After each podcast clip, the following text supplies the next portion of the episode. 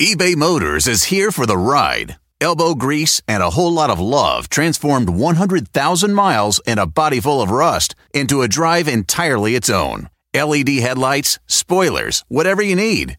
eBay Motors has it at affordable prices. And with eBay Guaranteed Fit, it's guaranteed to fit your ride every time. Keep your ride or die alive at ebaymotors.com. Eligible items only, exclusions apply.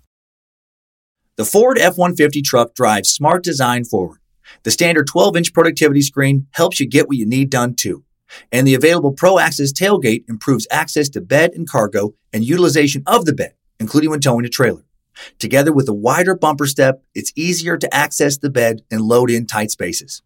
And available Pro Power onboard serves as a mobile power source, providing up to 7.2 kilowatts of power to charge a bed full of electric dirt bikes or run an entire job site worth of tools.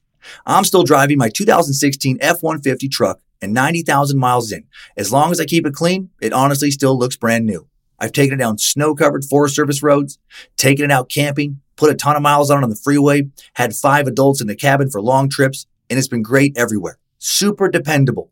I still love the way it looks, nice and rugged design, but with a super comfortable interior. And I'm still very happy with the quality sound system and heated seats and since I bought my 2016 F-150 truck, the list of standard amenities that make a truck feel like a luxury vehicle have only grown. Tough this smart can only be called F-150. Find your local Ford dealer at Ford.com. Pro Access tailgate available starting spring 2024. See owner's manual for important operating instructions. In October of 2008, Johnny Altinger a single 38 year old Canadian man was on his way for what he hoped was going to be a real sexy hookup with a lady named Jen he had recently met on a dating site, plentyoffish.com. And he thought that because that's exactly what Jen had led him to believe. So on a Friday night, he put on some cologne, his best shirt. He drove to St. Albert, a neighborhood in Edmonton, Canada, to meet the attractive woman who had promised him an intimate encounter. Very unfortunately for Johnny, there was no Jen. There was only Mark Twitchell, Two weeks before Altinger's disappearance, Twitchell, a wannabe independent filmmaker, had shot a low budget horror short film about a serial killer who impersonates a woman on an online dating site to lure victims to their gruesome deaths. And after an attempted attack on another man he tricked the same way a week earlier, Mark brought his sick fantasy to life by killing Johnny in the exact same location where he had filmed that short movie about a man similar to Johnny being killed by a man similar to himself life imitating one's own art in the worst of ways. Mark wrote out and filmed his murder fantasy. Then he carried out an actual murder fantasy on the same film set. Both the movie and the murder, part of a new sick fantasy of his inspired by the Showtime series Dexter. Mark was obsessed with Dexter. He felt like he understood the character of Dexter Morgan, a soft spoken serial killer who hides in plain sight as a blood spatter analyst for the Miami PD by day and kills criminals by night. Mark wanted to be Dexter at least his own version. He even role played as Dexter on a Facebook profile he created for the character, dropping hints about his real life activities and updates like Dexter is patiently waiting for his next victim. A play date, buddy. Dexter was not the first of Mark's obsessions. Previously, he had gotten really, really into Star Wars and spent thousands and thousands of dollars of both his own money and investors' money writing, directing, and producing a Star Wars fan film of his own creation that he thought would make millions, make him rich and famous. It would never be finished. And if it had been finished, it was not going to make anyone rich or famous because Mark Twitchell is incredibly delusional. Very strange man, terrible screenwriter, awful director, pathological liar with delusions of grandeur who tricked his wife into thinking he had a job for months while in reality he just drove around Edmonton trying to sell scripts no one in the actual entertainment business had any interest in. This pretender thought he was God's gift to showbiz, but in reality he was a sad, talentless, and eventually murderous wannabe. Mark thought he was a creative genius and he came up with a plan to literally kill for his art. He believed in writing what you know and an obsession with Dexter led him to want to know how to kill so then he could write this true crime masterpiece. Or maybe just write a really terrible Dexter knockoff. And it would not be the first knockoff, he wrote. This story, like so many others I tell here, is so insane. Mark Twitchell is what I like to call a real piece of work, real punchable douche, who I can't see you not hating early into this episode. By the end of this episode, everyone who knew Mark seemed to hate him, even his family. And that hatred so deserved. Let's dig into another true crime, super nerdy, incredibly lie filled, Dexter obsessed. Canadians are not always as polite as you think after all edition of Time Suck. This is Michael McDonald, and you're listening to Time Suck. You're listening to Time Suck.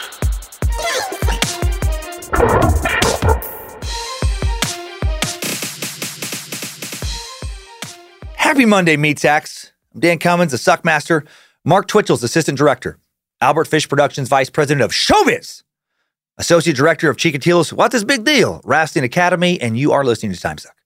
Hail Nimrod, do not go anywhere, Lucifina. Praise be to Good Boy Bojangles, and glory be to Triple M. Uh, tour, merch, charity announcements, then a big old suck. Uh, hoping I had as much fun in Cleveland on the Symphony of Insanity stand up tour as I did my first night back to stand up in Spokane. Holy shit. After a year and a half, I did not realize how much I missed the energy of a live show. Invigorating. All the laughs, the smiles. I wasn't as rusty as I thought I was going to be. Started off with some old bits, 30 to 40 minutes of new stuff, a few more old favorites, and it was a fucking blast. So thanks to everyone who came out to that show. Also grateful. Uh, many shows have uh, been selling out. I have Texas this week. All shows already sold out except for the late show we added this Thursday, uh, August 19th in San Antonio. Uh, and uh, then it's off to Helium in Portland, August 26th through 28th. Uh, recording this on August 9th. Some of those shows sold out. If you hear this and want to come, please don't wait to get tickets. Same with Philadelphia, September 9th to 11th. Funny Bone in Columbus, Ohio, September 24 and 25. Cobb's in San Francisco, October 8 and 9. Uh, more dates, tickets, uh, links for all these dates at dancummins.tv. And, and last quick thing about touring, I forgot to mention last week. Uh, another current obstacle to meet and greets after shows in many venues is this very real labor shortage. Seems like every club, every restaurant is short staffed right now, just across the country. In Spokane, I had to wait a while, uh, quite a while in the green room to get paid after the show because the poor general manager was waiting tables after helping seat people, then helping clean up the showroom after the show, which is not normal. Uh, she just cannot hire enough staff to properly run the room. Uh, Cleveland's capacity reduced a bit, not because of COVID, but because they don't have enough staff to serve all the seats. Uh, it's fucking crazy. I've never lived through a labor shortage like this before. So um, they certainly do not have the staff to help run a post show meet and greet. They would want to uh, murder me if I wanted to uh, make them try and help me. Strange days, but at least right now, most of us are, uh, you know, starting to get out and about for the first time in a long time. Did not, did not realize how much I needed to be out myself. The, the hermit, dare I say it, actually missed interacting with the public. Uh, two more quick announcements and then some show. Uh, the fourth round of the Bad Magic Street Team is live now. So go to badmagicmerch.com to get those stickers. They're free. There's only 500 sticker packs available, though. Uh, first come, first serve. Once they're gone, that's it. Only one sticker pack per person. Once you've received your stickers, all you have to do is slap them all over the place, snap a pic where you've put them, then post that pic on Instagram, Facebook using the hashtag Bad Magic Street Team. And that's it. And then a winner will be picked at random Monday, October 18th, and will walk away with a $200 merch credit. So spread the suck with some stickers. And another quick reminder that our charity of the month is the Wildland Wildland. I always want to say Wildland or something. Wildland Firefighter Foundation. Uh, proud to donate $15,000 from Patreon this month, thanks in large part to our space lizards. Go to WFFoundation.org to learn about this great cause. Uh, you can go to the TimeSuck app to learn about this charity, so many others, all the charities we've donated to, links to each of them, how much we've donated uh, on the charities tab of the app. A lot of worthy causes. And now we head back uh, to uh, to true crime. They cover a guy who really, really wanted to be a serial killer, a guy who did become a murderer, uh, and a dude who was really bad at covering his tracks. Uh, Mark Twitchell is many things, and one of those things is a fucking idiot. Mark Twitchell, no Ted Bundy, no John Wayne Gacy, no Richard Ramirez. All of those guys, even Ramirez, who certainly never came across as a genius, uh, were at least in the criminal sense much smarter than Mark Twitchell, despite he, uh, he thinking he was a, a, genius. Mark did not get away with trying to kill one person and then definitely uh, killing Johnny Altinger for very long. But he still got away uh, with, uh, you know, some sloppy, poorly planned out crimes for probably longer than he should have. The plan he put together to throw police off his trail mind bogglingly stupid, especially for a guy who thought he was an extremely gifted storyteller.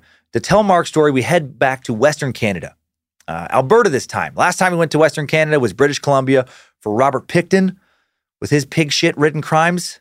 Thankfully, there will be no Mama Pickton and her dirty front butt in today's episode. Do you remember her? I know that some of you didn't care for her. and uh, some of your dogs really didn't care for my Mama Pickton character. Mama Willie! Mama Willie! Where, where the hog's at, Mama Willie? Throw needin' and cut! Throw needin' cleaned, and it, the pig shit about everything! Get, get Mama's goatee brush, Mama Willie! Get, get Mama's house boots! Uh, other than that one reference, there would be no more uh, Mama Pickton. Uh, Mark Twitchell would not have the strange, filthy, and terrible upbringing that Bobby Willie had. For, from what we know, Mark Twitchell suffered no abuse at the hands of his middle class, very supportive parents, maybe too supportive, who actually encouraged him to pursue his love of filmmaking, even though he was not good at it. Uh, he grew up in a nice, normal house, not an animal and rodent infested farm. He was raised by actual humans, not backwoods swamp trolls. He had friends, uh, even if he was occasionally bullied for his big ears as a kid, uh, big ears that his parents paid to have surgically corrected. They were very supportive. Uh, so, why did he try to become a serial killer? I can't say for sure, but I think truly being an empathy lacking sociopath, definitely part of it. That for sure always helps. And I think because he truly thought he could get away with murder. He seemed to think he was better and smarter than everyone else around him all the time. And like most people who think that that I've met, he for sure was not smarter than the average bear. He thought his lack of empathy and understanding of fictional killers made him exceptionally intelligent when in reality it just made him a creepy weirdo. A lot of us enjoy films about or, or, media about killers, right? Some of us can even relate to aspects of them, but most of us, thank God, even weirdos like me who have plenty of vengeance-filled murder fantasies, I loved watching Dexter, just uh, just like Mark Twitchell, and for sure fantasized about killing dirtbags like Dexter did. Uh, still do, in fact. But I don't actually think I would be able to easily get away with murder. I'm aware that crime in real life tends to play out very differently than crime on TV. Almost all the serial killers we talk about here do get caught in the end. We tend to focus on the very rare few who get away with it, you know, the longest, but they are the exceptions to the rule. On TV, bodies burn quickly, police are often easily outwitted, not so much in real life. Once the evidence starts to point to you, you don't often get to pull some kind of Hollywood escape. Dexter managed to hide in plain sight for year after year, able to lie his way out of predicament after predicament where it looked like he was for sure going to get caught because that's good TV. Building tension and releasing it, making you think like, oh shit, oh shit, oh shit, oh no, no, no, no, oh god. And, and then, you know, you think, oh, thank God. When the protagonist, you know, works their way out of yet another jam. In real life, when you work yourself into an oh shit, oh shit, oh shit moment, it, it doesn't often end in, oh, thank God. It usually ends in like, ah, fuck, this is not good. That's how today's story will for sure end for Mark Twitchell. And you will be so glad it does. The Dexter killer, certainly no Dexter Morgan. Let's get into it.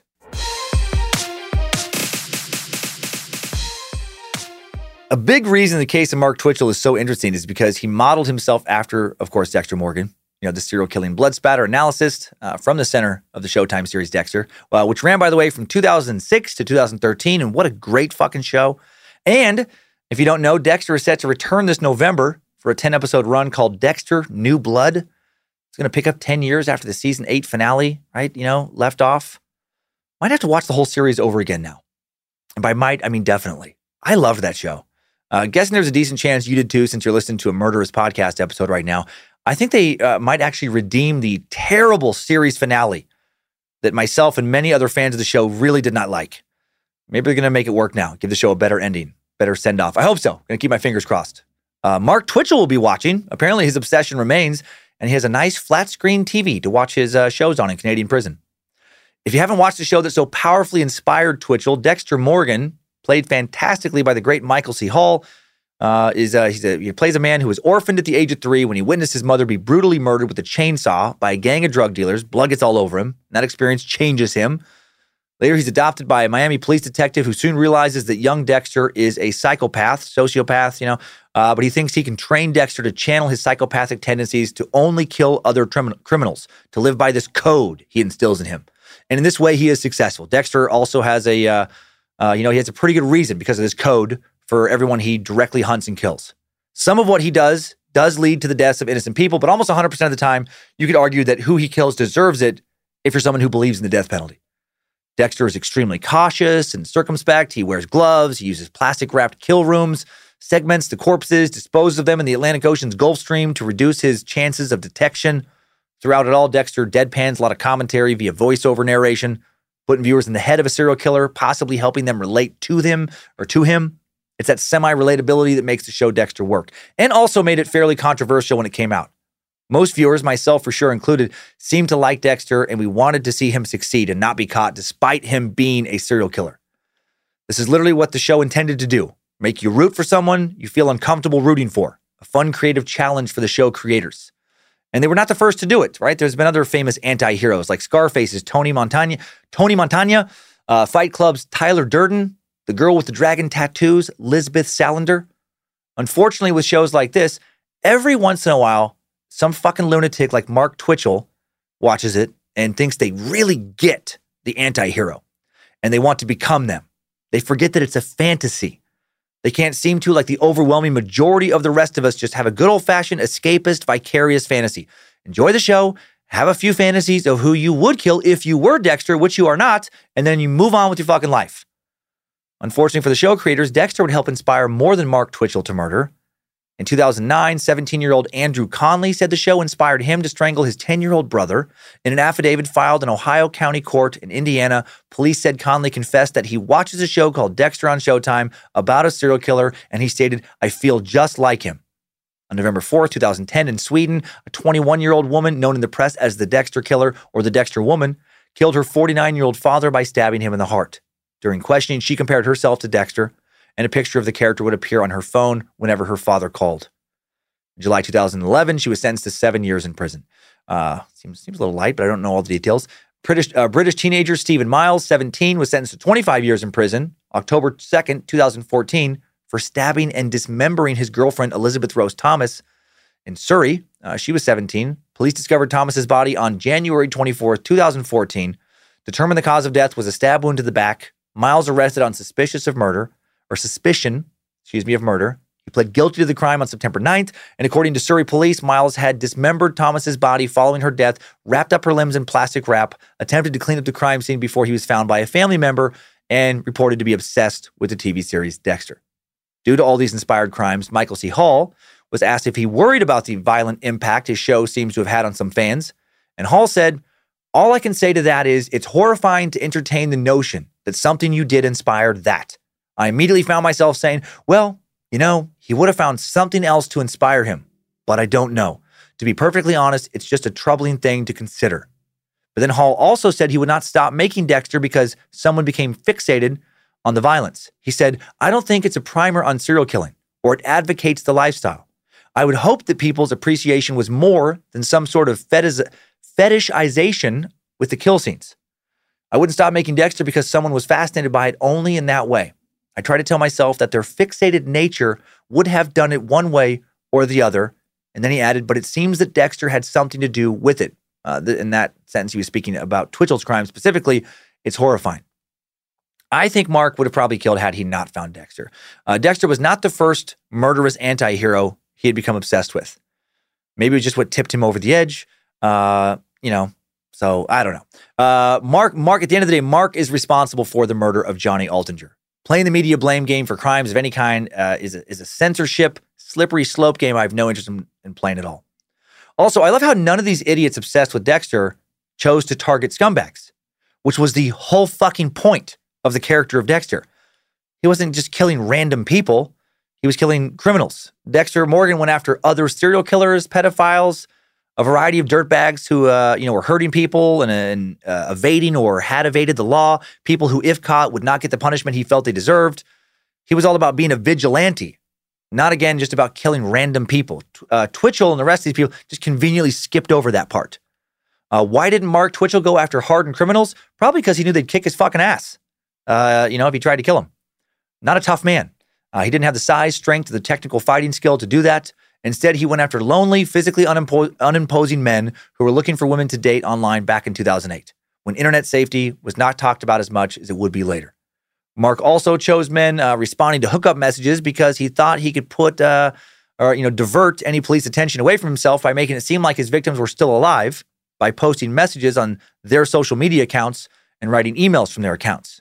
And then he would quickly learn it wasn't that easy, and he would get arrested just a week after his first murder. And then there's actually a funny video online of the detective, uh, you know, who helped arrest him, driving him around to try and search for Johnny's body before they found it to give closure to the family, thanking him for making his job so incredibly easy for catching him. Basically saying that he was the easiest, you know, catch he'd ever had in the history of his career because this guy was such a fucking idiot. Uh, yeah, short time after they, uh, you know, catch Mark, the police search his computer and they find a document titled SK Confessions. Which detailed not only the murder and the dismemberment and disposal of the body, but a previous attempted murder that the police had no idea about, just gave it in great details. He just wrote essentially journal entries uh, uh, detailing exactly what he did. SK stood for serial killer, um, you know, which was what Mark Twitchell wanted to be, but would never become. Oh my God. Uh, he was just hopeful when he was naming that document. SK Confession starts like this. This guy's such a douche. This story is based on true events. The names and events were altered slightly to protect the guilty. This is the story of my progression into becoming a serial killer. Like anyone just starting out in a new skill, I had a bit of trial and error in the beginning of my misadventures. Allow me to start from the beginning, and I think you'll see what I mean. I don't remember the exact place and time it was that I decided to become a serial killer, but I remember the sensation that hit me when I committed to that decision. It was a rush of pure euphoria. I felt lighter, less stressed, if you will, at the freedom of the prospect. There was something about urgently exploring my dark side that greatly appealed to me, and I'm such a methodical planner and thinker. Oh, he's so smart. The very challenge itself was enticing to behold. Uh, he is not a methodical planner and thinker. You will soon see that. Uh, holy shit. Uh, he also wrote, I just knew I was different somehow from the rest of humanity, right? Because he's so special. I feel no such emotions as empathy or sympathy toward others, for example. He's right about that. Uh, he goes on to talk about how he, uh, you know, never talked about his dark fantasies with therapists before, and then he goes on a tangent about how he's not the the one choosing the victims. Fate brings them to him. He's only following his own nature. Of course, these douchebags always got to throw a little dash of. It's not my fault. I'm just doing what I was created to do. Almost every time, they just can't take you know full responsibility for being a piece of shit. Uh, Twitchell addresses the sidestep, uh, this sidestep here in his SK confessions document writing, Now, this does not mean I shirk responsibility for my actions. I am very, obviously, as you will come to learn, deliberate, level headed, and very much in control of my own actions. So smart. Although I won't deny that the aforementioned scenario would play well in an insanity plea, uh, he will not be level headed. He'll be very careless. He continues So here I was, armed with this new insight into my inner self and an exhilarating new hobby that I was seeking to undertake. I thought long and hard to come up with a system that would work for me, a method that would ensure I could have my playtime and keep from getting caught. It didn't take long before I settled on an MO. His MO is the fucking dumbest one ever. this cocky bastard. His I just love how he writes about how great his plan is, and you're gonna see it's such a bad plan. his cockiness continues when he talks about how, unlike Dexter, he was uh, also going to kill for profit. Why? Because he's super talented and better. He's better at serial killing than Dexter. He's like Dexter 2.0. Or as he puts it, oh, yes, my friend, I am in for the profit. It has always been my attitude that no hobby or venture should ever be done without expected return on investment. I love how he talks about like he's some great businessman. You will see also that he's not a good businessman. For many years, I crafted elaborate Halloween costumes, faithful screen accurate recreations of very big blockbuster movie icons. The results of my efforts in these costumes were various first prizes in costume contests that resulted in cash payouts worth at least 40 times what I spent to make each outfit. This would be no different. There was something so funny to me about him being cocky about making a few thousand dollars winning Halloween costume contests. Like, is it really that big of a deal? I mean, cool, he won. But how competitive is costume making at the uh, going to a Halloween party in Edmonton, Canada level? Get the fuck out of here. Getting cocky about something like that is getting cocky because you uh, you won a, a, a county ping pong or yo yo contest. I mean, that's cool for your kid. And once you're an adult, it's like, okay, that's that's kind of neat, but it's not that impressive. Uh, Mark would soon figure out that being a proficient and profitable serial killer, uh, wee bit trickier than winning local Halloween costume, costume contests.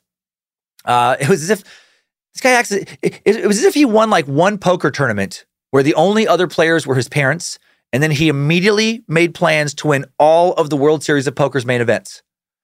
To me, that's like how he how he goes from this like winning costume contest. So, uh, well, I mean, if I could win costume contests, of course I could be a successful serial killer.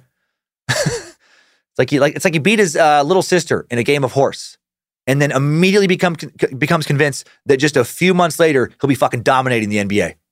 So delusional. The word delusional describes Mark better than any other word to me. Uh, he's oh, he's a maniac. He's so annoying to me, but fascinating, which is why we're talking about him today. And now I'm, I'm going to tell the truth about his chronic and pathetic lies in today's time suck timeline. Strap on those boots, soldier. We're marching down a time suck timeline.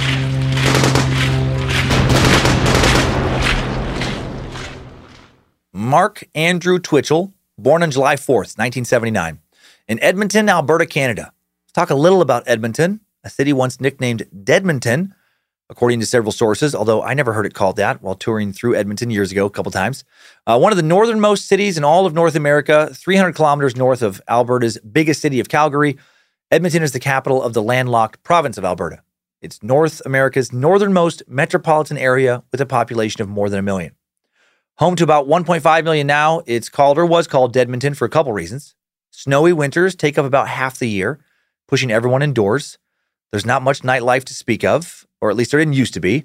Uh, and since oil was discovered nearby in the 1970s and as oil prices boomed throughout uh, uh, through the 2000s, Edmonton experienced a huge population boom in the form of young men looking for a good time, much like the Anchorage, Alaska of Robert the Butcher Baker Hansen.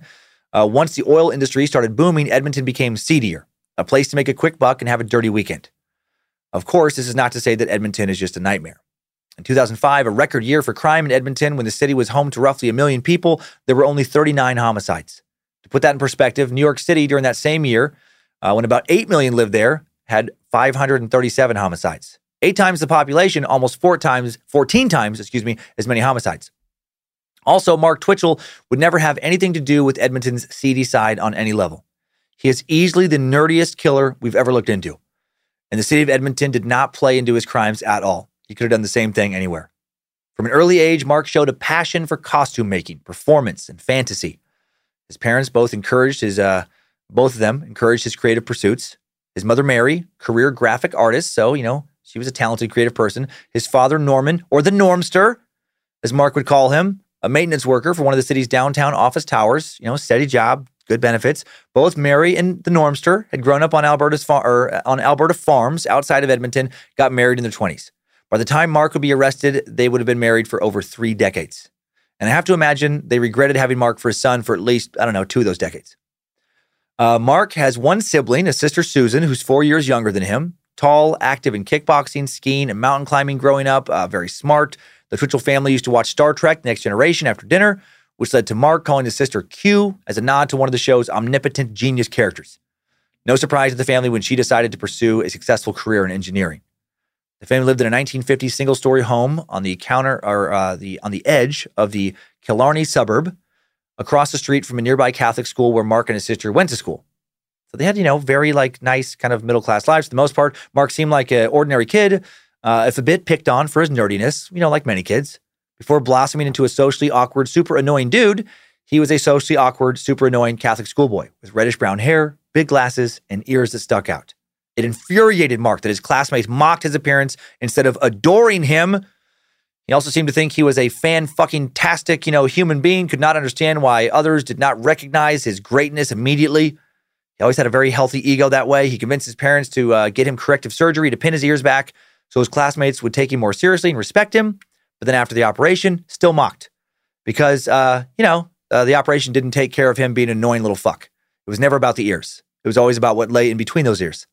A social outcast for the majority of his early childhood, he often related, uh, you know, retreated to his parents' house where he and a friend, possibly his only friend, would fool around with the video camera and make up stories. His first so-called film was a compilation of various skits uh, and short films that he and his little buddy did.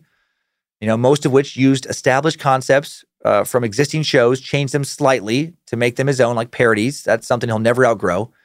He will consider himself to be a creative genius, but never seems to have an original idea.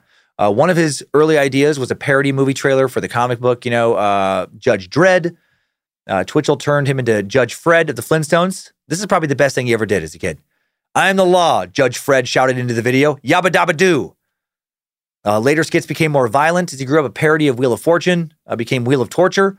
Contestants spinning the wheel to determine which painful scenario they'd be subjected to next. That might actually be his best project. Both of these projects uh, more creative than his later projects.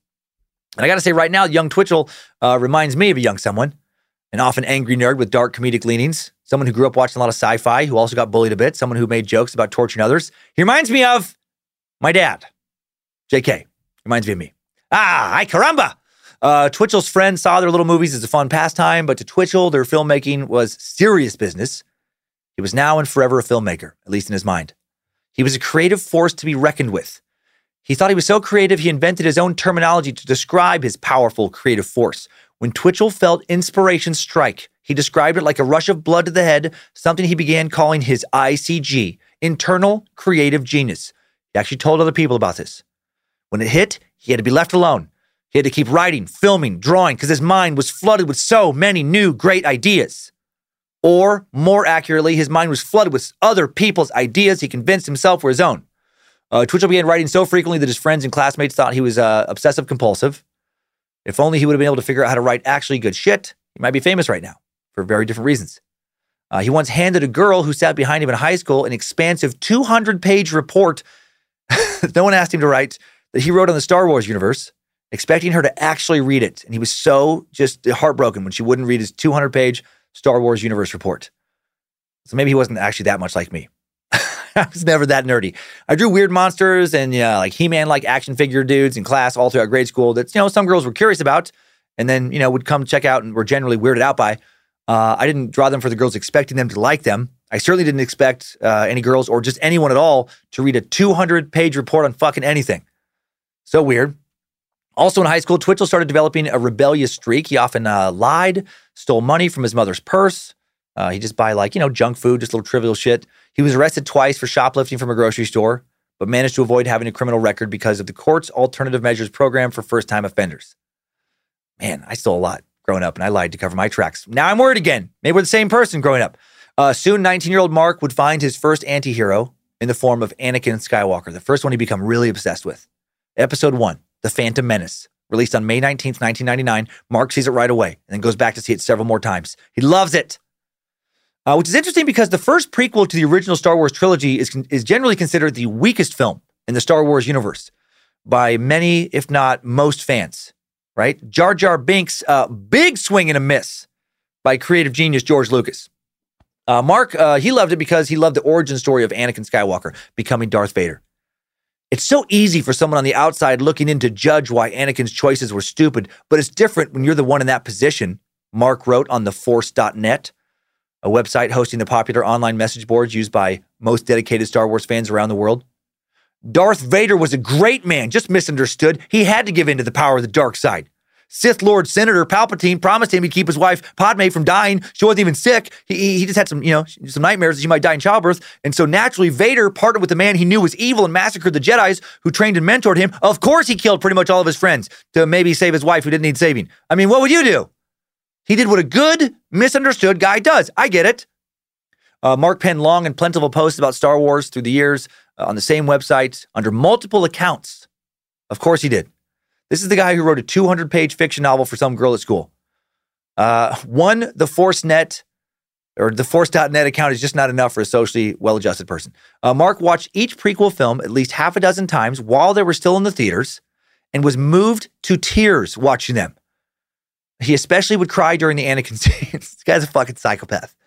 Uh, when the message boards began discussing the pure evilness of Anakin after episode three, released in 2005, uh, where in one scene he slaughters innocent children in a fit of rage. Twitchell defends him, writing, I know, isn't it sweet? The pure calculated precision of it. It's admirable how he manages to have the stomach for it. I wonder what was going through his mind. In this scene from the third prequel, Revenge of the Sith, Anakin murders a bunch of kids called younglings, force sensitive kids recruited by the Jedi Order from various species across the galaxy. Mark posting, it's admirable about the slaughter of innocent kids who Anakin was supposed to protect, actually. Kids who thought when they first saw Anakin that he had come to protect him. And Mark's like, fuck yeah, nice. Maybe a bit of a red flag there. These chat rooms, Mark is posting multiple times in the same thread under different accounts, under different names. He had accounts titled Grinning Fisto, The Achilles of Edmonton, The Psycho Jedi. And he thought by doing this, by manipulating other chat users, that he was smarter than them. People who do shit like this are so annoying. People who confuse being smart or clever with just being really obnoxious or pathetic. You're not pulling one over on other people online because you're smarter. People just don't expect someone to be so lame and have so much free time, they're willing to waste hours pretending to be three, four, five different people on the same thread over something very inconsequential. As Star Wars Episode one, Episode One: The Phantom Menace premiered in Canada, some friends of Mark's decided to turn the long queue into a charity fundraiser, calling it Standathon. It was decided the proceeds would go to the Children's Wish Foundation of Canada. Twitchell took part in it, starting to seem like maybe sometimes he was a good dude, right? Mm, not really. In the stand-a-thon, Mark au- auctioned some illustrations claiming they were original conceptual drawings made by the production crew of Star Wars Episode 1 The Phantom Menace. People were blown away. How cool that he A, got a hold of these, and B, was generous enough to auction them off for charity. And then later, people got really pissed off when they realized they were all forged. he didn't care about the charity. He just wanted to be the big hero. Looks, they look cool, so he could be adored by other nerds. Uh, when confronted about this forgery, Twitchell refused to admit it. Uh, also, at the end of the 90s, Twitchell was studying for a degree in radio and television production at Edmonton's Northern Alberta Institute of Technology, NAIT. Uh, think a Canadian ITT. He, he graduated from the program in 99, just shy of his 20th birthday. Most of his fellow students who were interviewed after his later murder arrest, murder arrest uh, will remember him being a weird loner. However, he did have a core group of friends. One among them was Drew Kenworthy. According to Kenworthy, Twitchell was a good guy, but just not trustworthy. So maybe not a good guy. Maybe like a, a not good guy, but maybe not the worst guy. While doing joint projects in school, Kenworthy said that Twitchell very often failed to do his part. And then instead of owning up to it, he would invariably make wild stories up, uh, make crazy lies up, excuses. Uh, he lied unnecessarily, continually, and not convincingly, according to Kenworthy. So was he a good guy? I feel like Kenworthy's good guy standards are pretty low. Another person from this time period who remembers Mark lying continuously and needlessly was Tracy Higgins. Tracy was a few years older than Mark, and this this line is the huge theme in this episode. Tracy was a few years older than Mark, was enrolled in the same radio and television production program. The two quickly dove into a hot and heavy relationship, possibly Mark's first sexual relationship, and then it didn't take Tracy long to realize that her new boyfriend was so full of shit that he just lied, and he lied constantly and about things that didn't need to be lied about. He lied about his age. Uh, he lied about uh, inconsequential details regarding his family's background. He lied like he just enjoyed lying, like he preferred it to telling the truth. After a year of this, I don't know why she put up with it that long, uh, she ends the relationship. She felt like she just couldn't be with somebody she couldn't trust. And Mark is heartbroken. I wonder if Mark lied because he thought he was just smarter than everyone around him and they wouldn't catch him. He was never diagnosed with having some kind of mental illness that I'm aware of, never labeled as someone uh, having a disorder like uh, antisocial personality disorder, which compulsive line is, you know, one of the hallmarks of that. So why do it? I wonder if he just thought he could get away with it because everyone else is so stupid they just won't figure it out. I wonder, and I wonder if he just got off on messing around with the, the tiny minds around him. Speculating here, but it feels right. Uh, in 2000, after graduating with his radio and TV degree, he gets himself a sales job and starts calling himself Logan, as if this is a nickname he has had for many years. Uh, is it a nickname? If you've given it to yourself, it shouldn't be. Because he did give this to himself. Logan is a reference to Wolverine, the member of the X Men whose alter ego is James Logan Howlett. This guy's such a tool. Holy shit. Just showing up pretending to be Logan from, from fucking X Men. Name's Logan. You know, like Wolverine. Not sure why people started calling me that. You know, might be the muscles, might be the mysterious hero kind of badass vibes. You know, that I just people say a lot of people say I give off. All I know is I, I just gave up on my real name because so many people just say, started saying stuff all the time. Like, hey, can I call you Logan? You remind me so much of Wolverine. It's like the character must be based off of you, since you are like a real life Wolverine, only cooler. I want to give Twitchell a different nickname. Uh, how about Bitchell? I feel like Bitchell suits this tool more than Logan. Uh, 2001, Bitchell meets an American girl not named in any sources we could find. Uh, he quickly marries her before spending any real time with her. Not enough time for her to figure out what a huge douche he is. And he moves to the American Midwest, where they then live in Iowa and Illinois, spending, according to Mark, most of their time in Davenport. Mark hopes the move will be an opportunity for him to gain an American work visa while getting out of the snowy city in which he'd spent his entire life. He hopes he can launch his big film career in the U.S., but he has no clue to go uh, as far as how to go about trying to do that, or just doesn't have the balls to really try or the talent. He ends up spending most of his time in the U.S. dicking around online coming up with a bunch of fake profiles for a variety of sites, you know, posting under various accounts labeled as uh, Satan, Jesus, random women's names. He's, he's just your basic internet troll. Mark's new wife will watch him pretend to be a girl online, chatting with random men just to mess with their heads. He could trick him because he's so smart. He thought it was a big laugh. I don't think his wife agreed uh, that it was that funny. At least he didn't think it was funny for long. Less than four years after getting married, by the summer of 2005, they're divorced. Mark is back in Edmonton, now trying to launch his film career back in Alberta. Uh, Bitchell gets busy putting together a fan film, telling everyone that he has decided to return to Edmonton, not because his wife doesn't want him in America anymore, but because the Star Wars fan community is so strong in Edmonton that it's going to complete uh, this help him complete this ambitious project. Uh huh. That sounds logical. Everybody knows that if you really want to, you know, find the fucking diehard Star Wars fans, you get your ass to Edmonton. That's why Disney decided not to create a huge Star Wars themed uh, area in, in uh, uh Anaheim or Orlando, but instead, that's why they built their new Star Wars theme park in Edmonton, where the real fans are. Or they didn't do that. This is crazy. Uh, Bitchel posts about his fan film concept on theforce.net, and a young man named Joss, no idea how to say his last name, and I can't find it in interviews, Hanatiuk, uh, read about it and was excited at the prospect of helping produce Star Wars Secrets of the Rebellion. Joss would become uh, Joss would become Mark's friend, and unknowingly to Joss, years later he become Mark's accomplice. And Joss will not come across like the sharpest knife in the drawer uh, for the for the rest of the timeline. An old post of Mark's, uh, still archived on theforce.net, describes Mark's, vi- Mark's vision for his film. He says, uh, This film is set a few days before ANH, which is A New Hope. That's the original film that is now the fourth of the nine movies in the franchise. Uh, Mark imagined his film doing a better job of linking the prequel trilogy with the original trilogy than George fucking Lucas.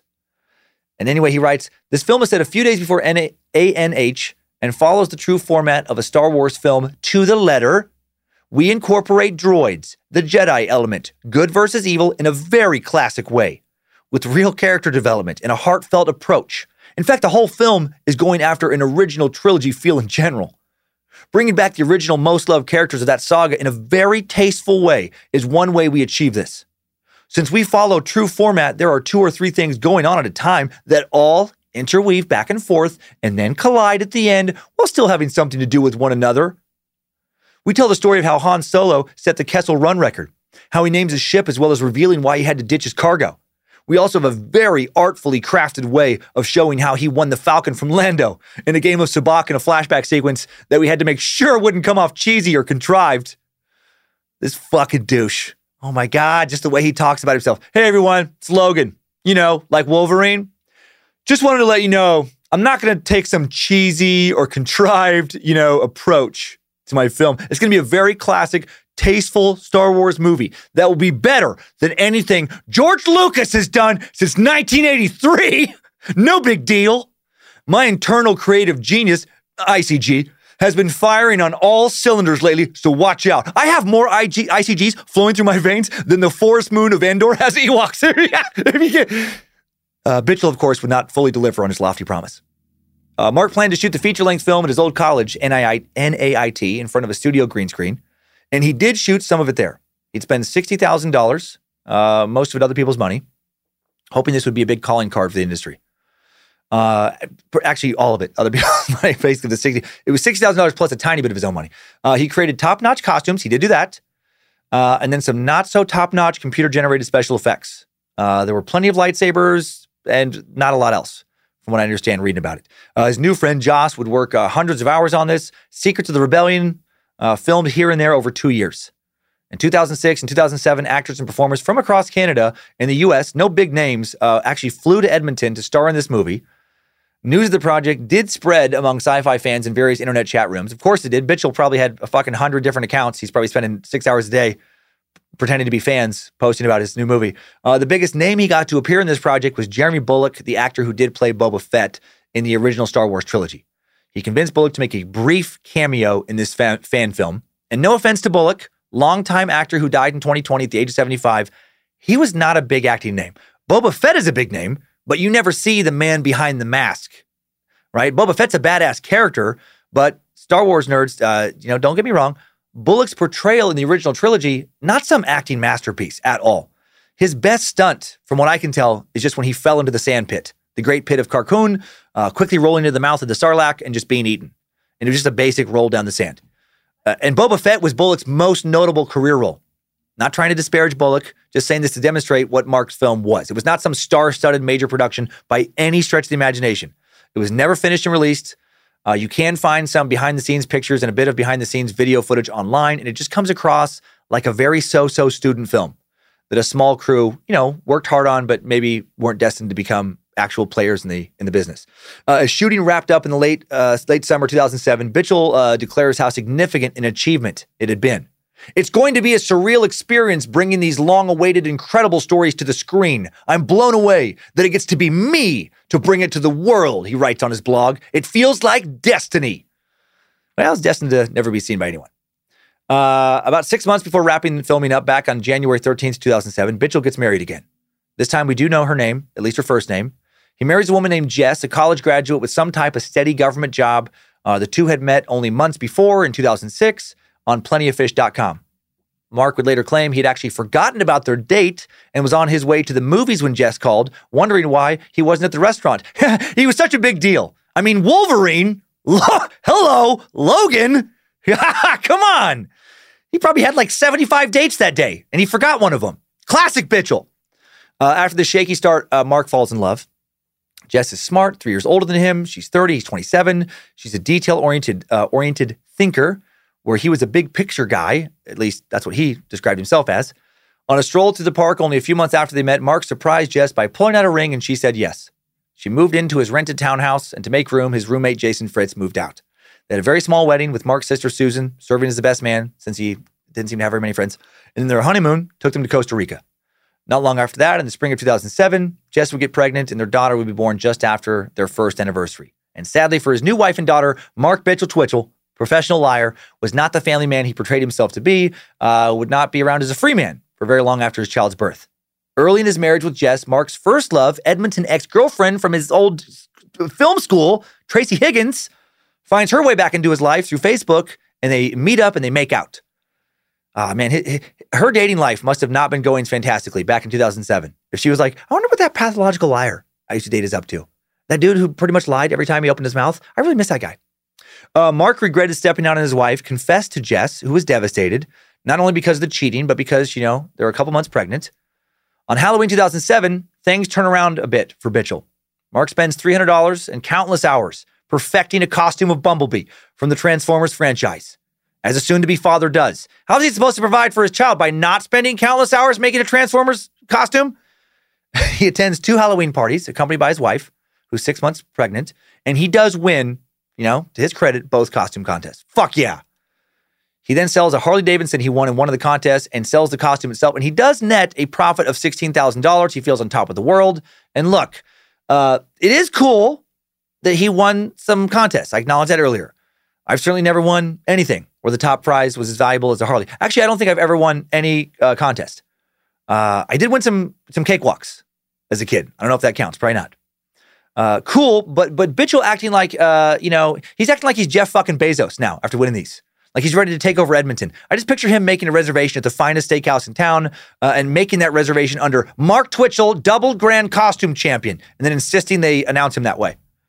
Mark Twitchell, uh, party of two, your table is ready. Uh, um, excuse me. Uh, I believe I made that reservation under a slightly different title. Oh, uh, Mark Mark Twitchell, double grand costume champion. Uh, yeah, yeah, that's exactly. Uh, would you mind starting over and just calling for me again by that full title? Uh, okay, sure, buddy. Mark Twitchell, double grand costume champion, table for two. Someone kill me. A couple weeks after winning his costume fortune, a friend calls Mark to recommend a new TV show, Dexter. And at first, Bitchell's not interested. He's fucking busy. He's making a sample movie trailer for another film project of his called Day Players, hoping it will attract investors. Mark describes Day Players as a buddy comedy. He wrote about two guys who work as extras, aka day players, on a variety of films and TV shows. Day Players stars Nathan Martin and Stephen Kepler playing Craig and Ronnie, talented actors trying to make it in the industry. Stephen is actually now a morning radio host on Easy Rock Kelowna, and Nathan works as an editor for the Edmonton Sun Journal. You're curious, uh, Bitchell's now defunct media company Express Entertainment made a promo that is on the Express Director YouTube channel, Day Players promo trailer, and it is fucking terrible. It is lit horribly, shot on one camera that seems to be poorly held. It's not bad enough uh, to be so bad it's good. It's certainly not good enough to attract investors. Uh, it's the worst thing I think a creative project can be. It's it's boring. Let's let's listen to uh, two minutes and forty seconds of glory right now. Okay, people, settle down. We're rolling in five minutes. Just like short breaths first. Sure. You're not going to Lamaze, right? Oh, okay. Just, it's just simple short breaths because you want to keep yourself. So the camera's on these two guys sitting at a table eating a meal, and they're just like you know background extras in a scene, and obviously they're you know taking it way too seriously and just getting way too into it. Nose jab. Nose jab. You got anything? Nothing. Nothing? Yeah. Dry skin? Every year, No, the film industry you employs look thousands of good. acres. You're fine. You're fine. Uh, Says on teeth are screen. little. It's good. little sniper. No. Good. Good. Okay. Right. Because they're gonna. Of course, they look at me. One guy's looking good. up the other You're guy's man, nose for too. boogers. Like, we're You're both the men. Now they're drinking water and swishing it around their, their mouths. Get the sh- you gotta stretch. We're gonna Okay. be sitting here for hours. How much wood could a woodchuck chuck? If a woodchuck could chuck wood. Dang it! I can't Ah, beat you again. Ha! Oh, the chemistry these guys have. Great. What's what's our backstory for this? Some actors get speaking roles, it says on screen. I like it. Okay, I like it. that's good. That'll, that'll work. Are you feeling good? I'm feeling good. Some may even good? become I'm warmed up. stars. I, I can't get any more up. warmer than this. So we're calm now. Calm. calm. Calm. Energy down. Focused, but down. Uh huh. Okay, they're slapping each other's hands away from their I'm food. excited. You're excited. I'm ready. You're ready. My lines have been rehearsed. Okay. That's good. Roll camera. All they need is one breakout roll. Action. So, Hmm. I Mm-hmm. talked to Amy this morning. Man, what's uh, what's Amy up to lately? I don't know. I was gonna ask you the same question. Why would I know what Amy was up to at all? Weird. She well, she told me what you were up to. Uh, I, I, I can't remember. I don't know why she would know that. I can't remember the last time I uh, saw Amy. It was it was definitely not last night. You didn't see her last night? Uh oh. No. Not at your apartment? Where's this leading? Well, I mean, you know what? Yes. Oh, Yeah. You know what? Oh. Yeah. I and I was. I was well, 'cause- uh, okay. Amy is my girl. Oh man. Broke up with her, jackass. Gosh dang. So that doesn't give you the right to. And now, and now the camera pulls back. And now it's revealed that they're, you know, they're in the background. And now this is Mark Twitchell speaking right here, playing the director. Guys, can you keep it down back there? We're trying to keep the audio clean for the take. I don't want to have to do this 16 times. Okay. Sorry. Sorry. And it says, All right. this story is not about them. Okay. Mm, Big director guy. Ooh. Guys are talking shit about the director. Oh, Day oh, players. I, I felt it. I was there. My heart's still pumping. I totally caught you Yeah, off guard you too. did. Like, I didn't even see Oh, it yeah. coming, and it was just like rah, right Yeah. there. Coming soon. nope. And here, listen, is that the worst thing ever? No, i- it's not. But Jesus Christ. I mean, this is something he worked on for months to, and, and then create like this promo, you know, video. Like that wasn't improv between those actors. That was actually like, you know, a script that, that Twitchell had scrutinized for fucking like, like apparently around like two months. Get the fuck out. That's the best you could come up with? Is this this long, slow build to revealing like they're in the background? And like he thought this was going to make him millions. Oh boy. Uh, back to Dexter. In late 2000, early 2000, uh, 2008, a friend gives Mark a DVD with all 12 episodes of the first season. Uh, Twitchell gives in, you know, he ends up watching it and then he loves it, watches all 12 episodes in four days. Uh, season two uh, is air, finished airing that December. Mitchell watched it as well, then bought the Dexter series of novels by Jeff Lindsay, which inspired the TV series. Uh, he reads about how Dexter Morgan, uh, you know, wore a silk mask to hide his identity from victims. He makes mental notes. In January 2008, Twitchell becomes a father. He and Jess settle on the name Chloe. Jess lets her husband pick one of their daughter's middle names, even when she learns that his choice is taken from the expanded Star Wars universe, Jaina, daughter of Han Solo and Princess Leia. Chloe Jaina Twitchell, which does sound very nice, actually. Better than like, you know, Chloe Anakin or Chloe Vader. Uh, despite not getting any funding after making a little teaser for day players that we just listened to, crazy. Mark goes forward with this project, spends a lot of April and May of 2008 working on a, you know, a script for the actual pilot episode. Uh, and now to make this even worse, this day players thing I played for you, did I mention how similar to the British sitcom Extras starring Ricky Gervais day players is? And by similar, similar, I mean he just blatantly fucking ripped it off. Extras has a two season run that finished airing in 2005, wrapped up on December 27th, 2007. Mark's promo for day players uploaded to YouTube December 20th, 2007, right? Just one week before. Not a coincidence. He was more than inspired by extras. He recycled almost the exact same idea, right down to Gervais' style of fast talking comedy, which he doesn't pull off well there. Uh, you know, does, doesn't execute it nearly as well. Dude specializes in poor imitations. He tried to make a poor imitation of a Star Wars movie. No one fucking cared about it. He tries to make a poor imitation of extras, and soon he will make a poor imitation of Dexter. Uh, extras follows the lives of Andy Millman, pl- his platonic friend Maggie Jacobs, and Andy's substandard agent and part time retail employee Darren Lamb as Millman muddles through life as an anonymous background performer. who eventually finds success as a B sitcom star. So Mark took that idea and then, you know, just made it less interesting and funny. Uh, also, after filming the promo piece and becoming obsessed with Dexter, he starts to infuse a bunch of Dexter type violence into this buddy comedy. In the script for the full pilot, uh, he makes a lot of references to slit throats, duct tape, being restrained to a chair. Like whatever he's into just bleeds into whatever he's writing. In an early scene, a woman complains about a man who deceived her with a fake online dating profile. I wish I could find a copy of the script online, but according to one source who claims to have read it, it is filled with corny, generic, really not funny jokes. And then Dexter type violent references. Maybe it goes, you know, something like this, right? Like the killer. There's a scene where the killer has his victim tied down in the kill room uh, that looks exactly like Dexter Morgan's kill room. And then the killer is saying, Looks like you just got catfished, eh? And the victim's like, Please, just let me go. Uh, please, I won't tell anyone. And the killer's like, No can do, buddy. This cat scratches. Stab, stab, stab. And then Mark's killer character breaks the fourth wall, speaks directly into the camera. Oh, sorry, eh? Didn't see you there. Name's uh, Mexter Dorgan. No one at the Calgary PD, where I work as a crime scene specialist blood person, has any idea who I really am. They don't know about my dark passenger, eh?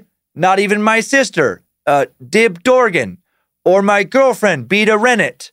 Because, like the guy who wrote this awesome, so cool short that will become a blockbuster Hollywood franchise, I'm a genius, eh?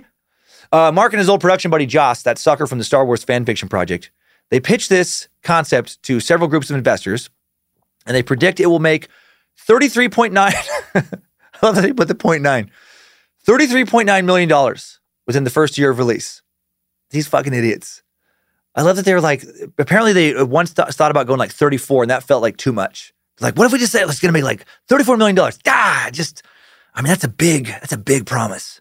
Let's scale it back. Let's scale it back. You know how like places, I bet Mark was the one who came up with that. You, you know, like, oh, a genius idea. My ICGs are fucking firing right now. Um, you know how like places instead of charging $10 will charge $9.99? That's what we do for our movie and our series. It's not going to make 34 million. It's going to make 33.9 million dollars. It's a steal of a deal, which doesn't make any sense. Oh boy. Uh, they don't attract they don't attract any outside investors. So now they look towards family. And sadly, they do talk some relatives into burning some money. Uh, Joss's parents, oh fuck, hand over $30,000 in three installments. And then Bitchell's brother-in-law also hands over $30,000. So now they have $60,000 for the shitty ideas.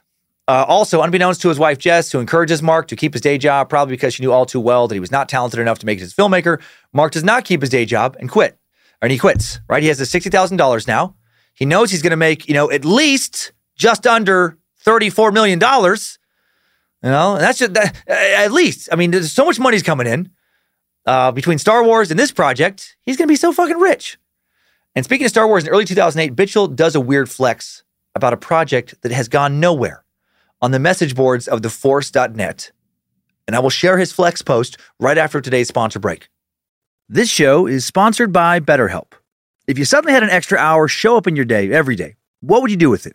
Work out, sleep, read a book, play Fortnite, call your mom, take judo lessons, finally watch all the episodes of Shameless? A lot of us spend a lot of our time wishing we had more time. But why? Time for what? If time was unlimited, how would you use it? The bad news is that you're not going to get that 25th hour. But what you can probably do is reprioritize where you spend some of your time. Therapy can help you find what matters to you so you can do more of it with your time. This year, my health is more important to me than cranking out another stand up special as fast as possible. So I canceled a tour, sacrificed that income, and decided to spend a lot of the time I just got back working out more, resting more, relaxing more, and enjoying time with family, friends, and just myself. And I'm so glad I did. I feel better than I have in a long time. And my BetterHelp therapist, Debbie, was very helpful in getting me to make the decision to pull back. Thank you, Debbie. If you're thinking of starting therapy, give BetterHelp a try. It's entirely online, designed to be convenient, flexible, and suited to your schedule. Just fill out a brief questionnaire to get matched with a licensed therapist and switch therapists at any time for no additional charge. Learn to make time for what makes you happy with BetterHelp. Visit betterhelp.com slash timesuck today to get 10% off your first month. That's BetterHelp, H-E-L-P com slash timesuck. You know what's one of the best things to bring with you wherever you go? Raycon's everyday earbuds. Raycons offer amazing quality audio at half the price of other premium audio brands. Their tens of thousands of five star reviews speak to that. Your Raycons can go with you everywhere so you can listen at any time. With 8 hours of playtime and 32 hour battery life, you don't have to worry about whether they're up for the task. Even though I'm not currently touring, I still travel a fair amount. And I love how small the case is. So easy to throw them in my jacket pocket, like I did when Lindsay and I took my grandma to New Orleans. I use them on the plane to help fall asleep to some Nathaniel Rateliff, and then Enola, use them at the gym to get pumped up for a quick workout to some Chevelle. Perfect for both places. I was able to easily use noise isolation on the plane to block out flight noises and then switch to awareness mode at the gym so I'm not too lost in my own world and get in the way of others' workouts. Go to buyraycon.com slash timesuck today to get 20% off your Raycon order plus free shipping. That's right. You'll get 20% off and free shipping at buyraycon.com slash timesuck. Buyraycon.com slash timesuck. After years of fine print contracts and getting ripped off by overpriced wireless providers, if you've learned anything, it's that there's always a catch. So when you hear that Mint Mobile wireless plans are $15 a month when you purchase a three month plan, you're probably thinking, what's the catch? Well, there isn't one. Really. They cut the cost of retail stores and pass those sweet savings directly to you. It's pretty simple. Mint Mobile is here to rescue you with premium wireless plans for just 15 bucks a month and no catch. All plans come with unlimited talk and text plus high-speed data delivered on the nation's largest 5G network. And you can use your own phone with any Mint Mobile plan and bring your phone number along with all your existing contacts over. And in addition to saving money, like over a 50% price drop from what I was paying before, the network quality, in my experience, is better than it was with my old service provider.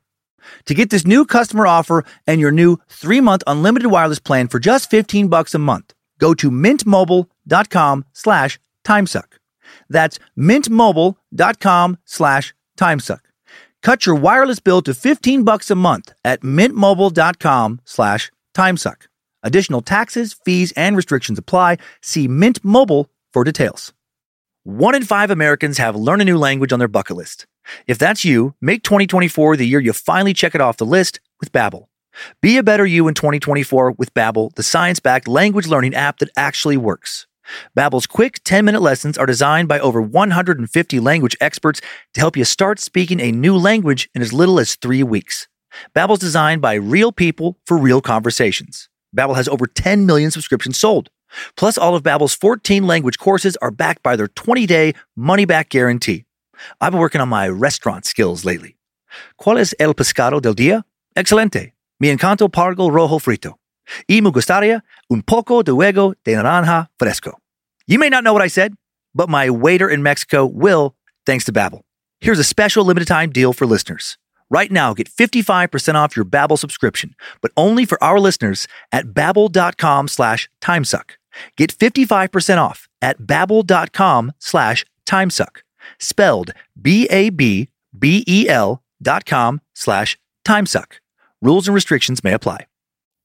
Thanks for listening. It's early 2008. Mark is letting his fans at theforce.net know he is moving on to bigger and better things, even though he's accomplished absolutely nothing.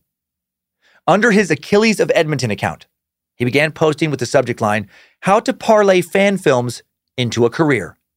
Then he bragged and said goodbye to the Star Wars community that had embraced him for years. He bragged, mind you, about one project that had gone nowhere, leading him, which it didn't, to another project that was going nowhere. His career was based on two suckers, each giving him $30,000. He writes, Sweet zombie Jesus, I did it. I did my homework, made sure that all my ducks were in a row before hitting up the big boys, and now we're there. It's my first multi million dollar feature, and we're looking very realistically at getting Alec Baldwin and Jeff Goldblum on board. so I guess I think I described it as a series. He was trying to make uh, Day Players as, as a movie, not a series. Uh, and then he writes, without my fan project to prove my crew had what it takes to get the job done and do it right, this would not be happening right now. This guy, I would wager everything I own that Baldwin and Goldblum's agents literally never replied to a single call or message Mark ever sent. If he sent them, which I doubt. There's no way in hell either of these two actors were even aware of, let alone interested in, anything this motherfucker was doing. Chronic liars like this with delusions of grandeur and hopes of showbiz fame so obnoxious. I've actually been keeping tabs on someone like this for two decades now. Not kidding. Someone so desperate to be a star Are you going to be an actor? No, I'm going to be a star. Oh, uh, let me take you on a brief detour uh, of someone I have known whose story parallels Mark to some degree. It's why I, became so fascinated, I think, with Mark's story. If I seem like extra annoyed by this type of personality, it's because of this other person I know.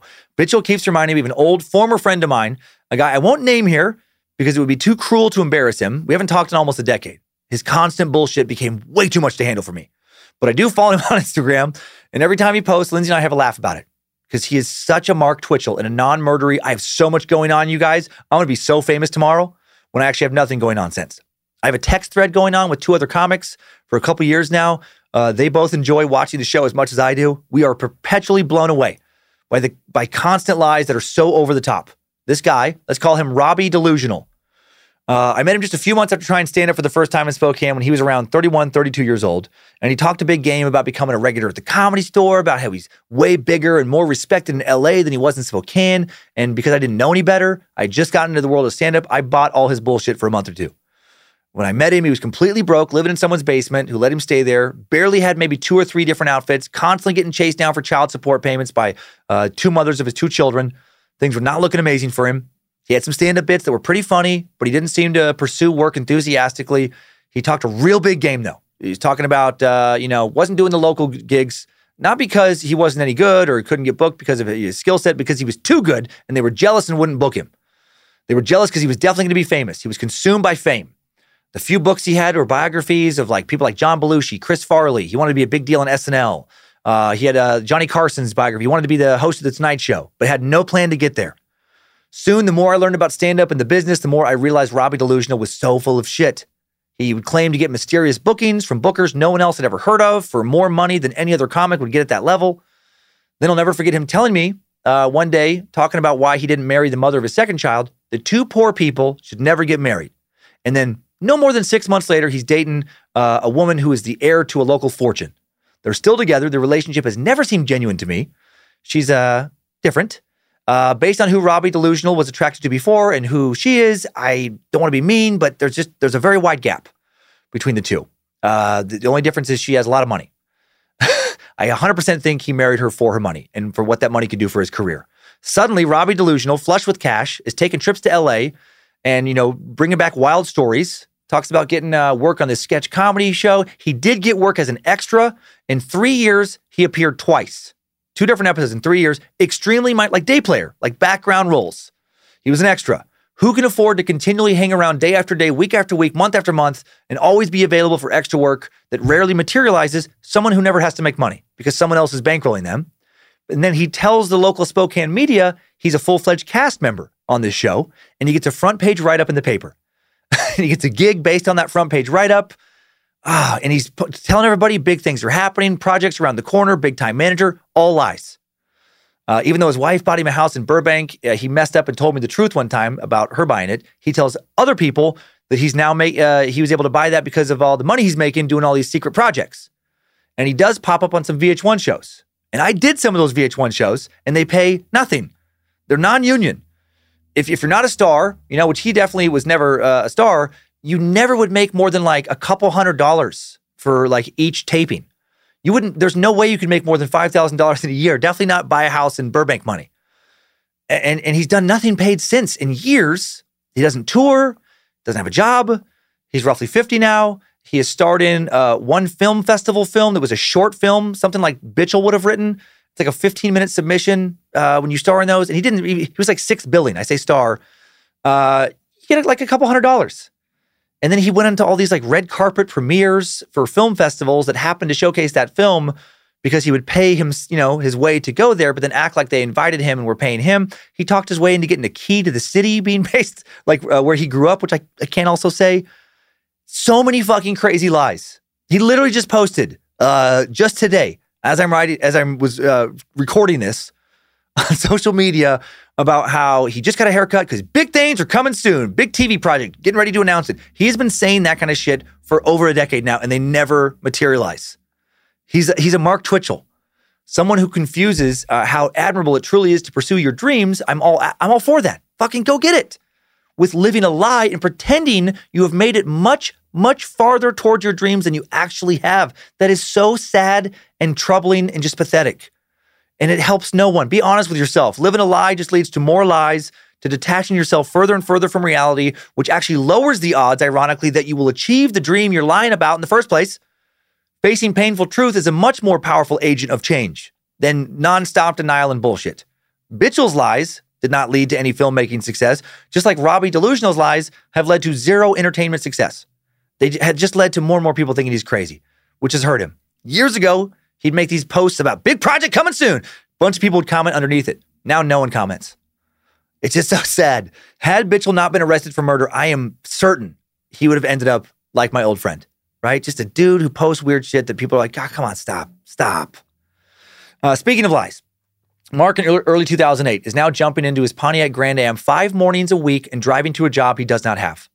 Instead of going to work, he cruises around aimlessly, daydreams, uh, sometimes ends up at a coffee shop where he quote unquote works on his scripts, you know, fiddles around his laptop, doesn't actually do much, uh, makes some cold calls, trying to line up investors, you know, talks to friends about what a big, you know, showbiz producer he is to make the other people around him who can hear the conversation on the phone think he's super important. Sometimes he'll stop in in his parents' house while he's supposed to be at his fake job and just watch TV there uh, and eat their food. And then, you know, before they get home, he'll head to his house, tell his wife he's fucking exhausted from another long day of soul crushing work. And then, you know, the money he deposits in their account is not coming from his job, it's coming from, you know, those two investors. This is painful. Uh, by July 2008, Mark is getting frustrated by the less than expected enthusiastic interest in his film projects. At lunch one day, he sticks his Wi Fi card into his laptop Remember the days of Wi Fi cards? Anybody? I'd forgotten about them. Uh, he logs into his Facebook account and enters a new status update. Mark is getting pretty tired of depending on unreliable people to get back to him.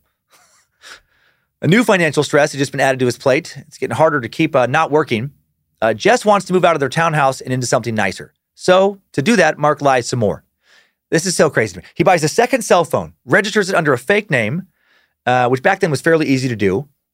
And when the mortgage broker would call his quote boss to uh, you know make sure that he has the job he says he does and can afford this new house, he'll just answer that phone in a disguised voice and pretend to be someone named Jim McDougal, this fictitious HR manager, an imaginary boss who will confirm Twitchell's fake employment details. And this does actually work. He does actually get uh, the you know loan for the house. He's able to buy this house. He uses the day player's uh, seed money, twenty thousand dollars he had you know borrowed for the down payment and he uses a fake job to provide he has income coming in to pay his mortgage payments. His scam works. But with no job, how is he going to continue to make mortgage payments? Right? He'll have to just keep stealing from investors. Uh, Jess, Mark, and Chloe move into their new house August 1st, 2008, little brick bungalow on a corner lot in the north end of St. Albert. Mark's fa- fake employment routine continues. Every weekday morning, puts on his work clothes, pretends, pretends to drive to the office, reappears at home eight or nine hours later. He's just doing this for months. Jess has no idea what's going on. His life as a filmmaker is going nowhere. Secrets of the Rebellion is held up in post production, which is a nice way of saying it fucking sucked and that no one wanted to work on it. Uh, day players still needed to be, you know, uh, financed further to actually be shot. They're low on money because he's been spending it uh, on his personal bills, and it's hard to get anybody to volunteer their services to work on day players because it's also garbage. Uh, Mark's production business account drops now under to under seven thousand dollars. Nearly all that money, right? The sixty grand is is now gone. So what does he do? He doubles down on his entertainment career and decides to write and shoot something else. He now rents a detached double door garage for $175 a month and sends emails to a few people who had worked as his crew on the Star Wars fan film. He writes, What up, bitches? Of course he does. I have a month to kill, so I decided we should produce a short thriller. Uh, this one is about a serial killer who gets his kicks from taking out people who think they're getting away with something. The shoot dates are Friday, September 26th and Saturday, September 27th. The actual main portion of the short will be shot in a garage I've rented at 5712 40th Avenue, which has power but no heat. So if the weather is being nice, great. If it's a bitch, we'll bring space heaters. Fucking killing it. Look forward to having some fun. Mark Twitchell, Express Entertainment. His email to the crew also included a description of his desired special effects. I need a severed ear. And there's one shot I'd like to get of the victim's decapitation. The more realistic, the better. It's a darkly lit scene, so minor detail is not as important as overall weight and trajectory of the head falling from the body and the believability of the blood spurting afterward. The shot I have in mind is practically a silhouette of the victim. Did I mention he's more obsessed uh, than ever with Dexter now? He is. On Friday, August 29th, Twitchell drives to the U.S. border, a seven-hour drive straight south that ends at the mouth of a security, uh, or ends at a security checkpoint. Excuse me. He planned to drive to Montana to buy props and supplies for this new horror short. He told Jess he had been hired to direct and produce a music video down in the States. And then, was, you know, again, a lie, of course. And then he tells the custom officer the same lie about the music video, who then asks Twitchell if he has a work visa to work on this video. And he doesn't because it's nonsense and he's refused entry. He tried to bluff the wrong person. Like, you can get away with telling your wife that you're not going to get away with telling a customs officer. Uh, so Mark now heads back in the direction he'd come, reaches Calgary a few hours later, pulls into a hotel. There, he surfs the internet until he finds a stun gun he was looking for, sold by a seller who could ship it to Canada. His secret weekend in Calgary includes a variety of online purchases a meat cleaver, pair of handcuffs, software to prevent tracking his internet activity through his web address. if it if it feels like some of this does not have to do with anything, uh, or it doesn't have anything to do with shooting a short film, it's because it doesn't. He's uh, also preparing for a murder. In August of 2008, Bitchell has decided to do something, some method, you know, acting preparation for his Dexter knockoff. A few days after he gets back from Calgary, Jess catches him on AshleyMadison.com, a site where married individuals meet singles looking to have illicit fun together. This site, founded in Canada in 2002, actually claims to currently have about 60 million users, which is disturbing. Its founder, Darren J. Morgenstern, founded it with the slogan of Life is short, have an affair. What a nice business to be proud of. Uh, Jess confronts Mark, who tells her that he's working on an article about married men and being on the website was research, which was not true. Uh, he wasn't looking for women to have an affair with, though, either. He was looking for murder victims. On Saturday, September 17th, Twitchell, his crew, a few actors he found online uh, through casting call websites, arrived at the detached garage he'd rented and converted into a makeshift film studio. And they spent 15 hours over the weekend making a short film. Uh, his crew had already built a set, and uh, together they were going to make House of Cards, is what they were calling it, an eight minute short film inspired by Dexter. For a guy who still thinks of himself as a creative genius, dude has no original bones in his body. He's making a Dexter knockoff, naming it after another existing show. The original BBC House of Cards came out way back in 1990. Uh, like in Dexter, the killer in Mark's copy used duct tape to restrain his victims on a large table inside a kill room, lined with plastic sheeting to make the room easy to clean and prevent forensic evidence from seeping outside. Victims were dismembered and tossed away in garbage bags. Like Dexter, the killer got away with it uh, because it was fictional. Uh, Mark was real deep in his Dexter love now, having watched both the first and second seasons over and over read all the books, right? One of the most inspiring pieces I've, I've ever seen as an artist, he wrote in an email to an American film contact. Probably someone as delusional as he was. Maybe, maybe he's writing to my old friend. Uh, engaging does not begin to describe it. Mark was now even role playing as Dexter Morgan on Facebook, right? He'd opened an account under the fictional character's name, uh, included more than a dozen photos of stills of the show. He was gathering online friends who seemed to like that he pretended to be Dexter. Mark would communicate with his followers, responding as Dexter. Uh, in his short film, Bitchell made a few changes to Dexter, creating a version of the killer who wears a modified hockey mask, who targets married men by pretending to be a woman on an online dating site.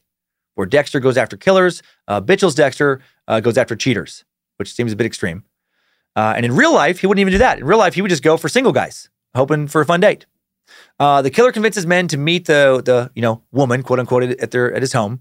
When they show up, they're attacked from behind, duct taped to a cold metal chair, bolted to the concrete floor.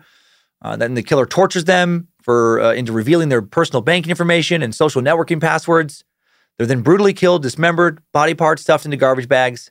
In another twist on Dexter, Bitchell's fictional killer is able to get away with the random horrific murders by convincing everyone that the victims are still alive. He uses passwords extracted by torture to send messages from their accounts, uh, writing that they're just on an extended vacation that they told no one about. Uh, the killer explains in the script, they'll just assume you ran off with one of your hussies and decided not to come back. Bam! That's the Oscar line right there. Uh, and in the script, this works. In real life, you'll find out not so much. A young man named Robert Barnsley flew across Canada from Toronto to play the killer in Mark's movie. He was excited about the prospect of a $30,000 paycheck that Mark had promised him that he will never receive. Mark has about $5,000 to his name at this point. He won't pay this guy anything.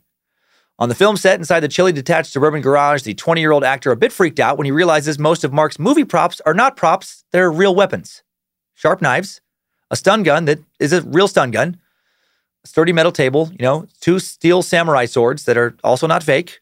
Mark even wanted to use real blood from a local butcher shop for the film's murder scene. Luckily for Bobby, uh, the crew settles on corn syrup and red food coloring to mimic blood in the end.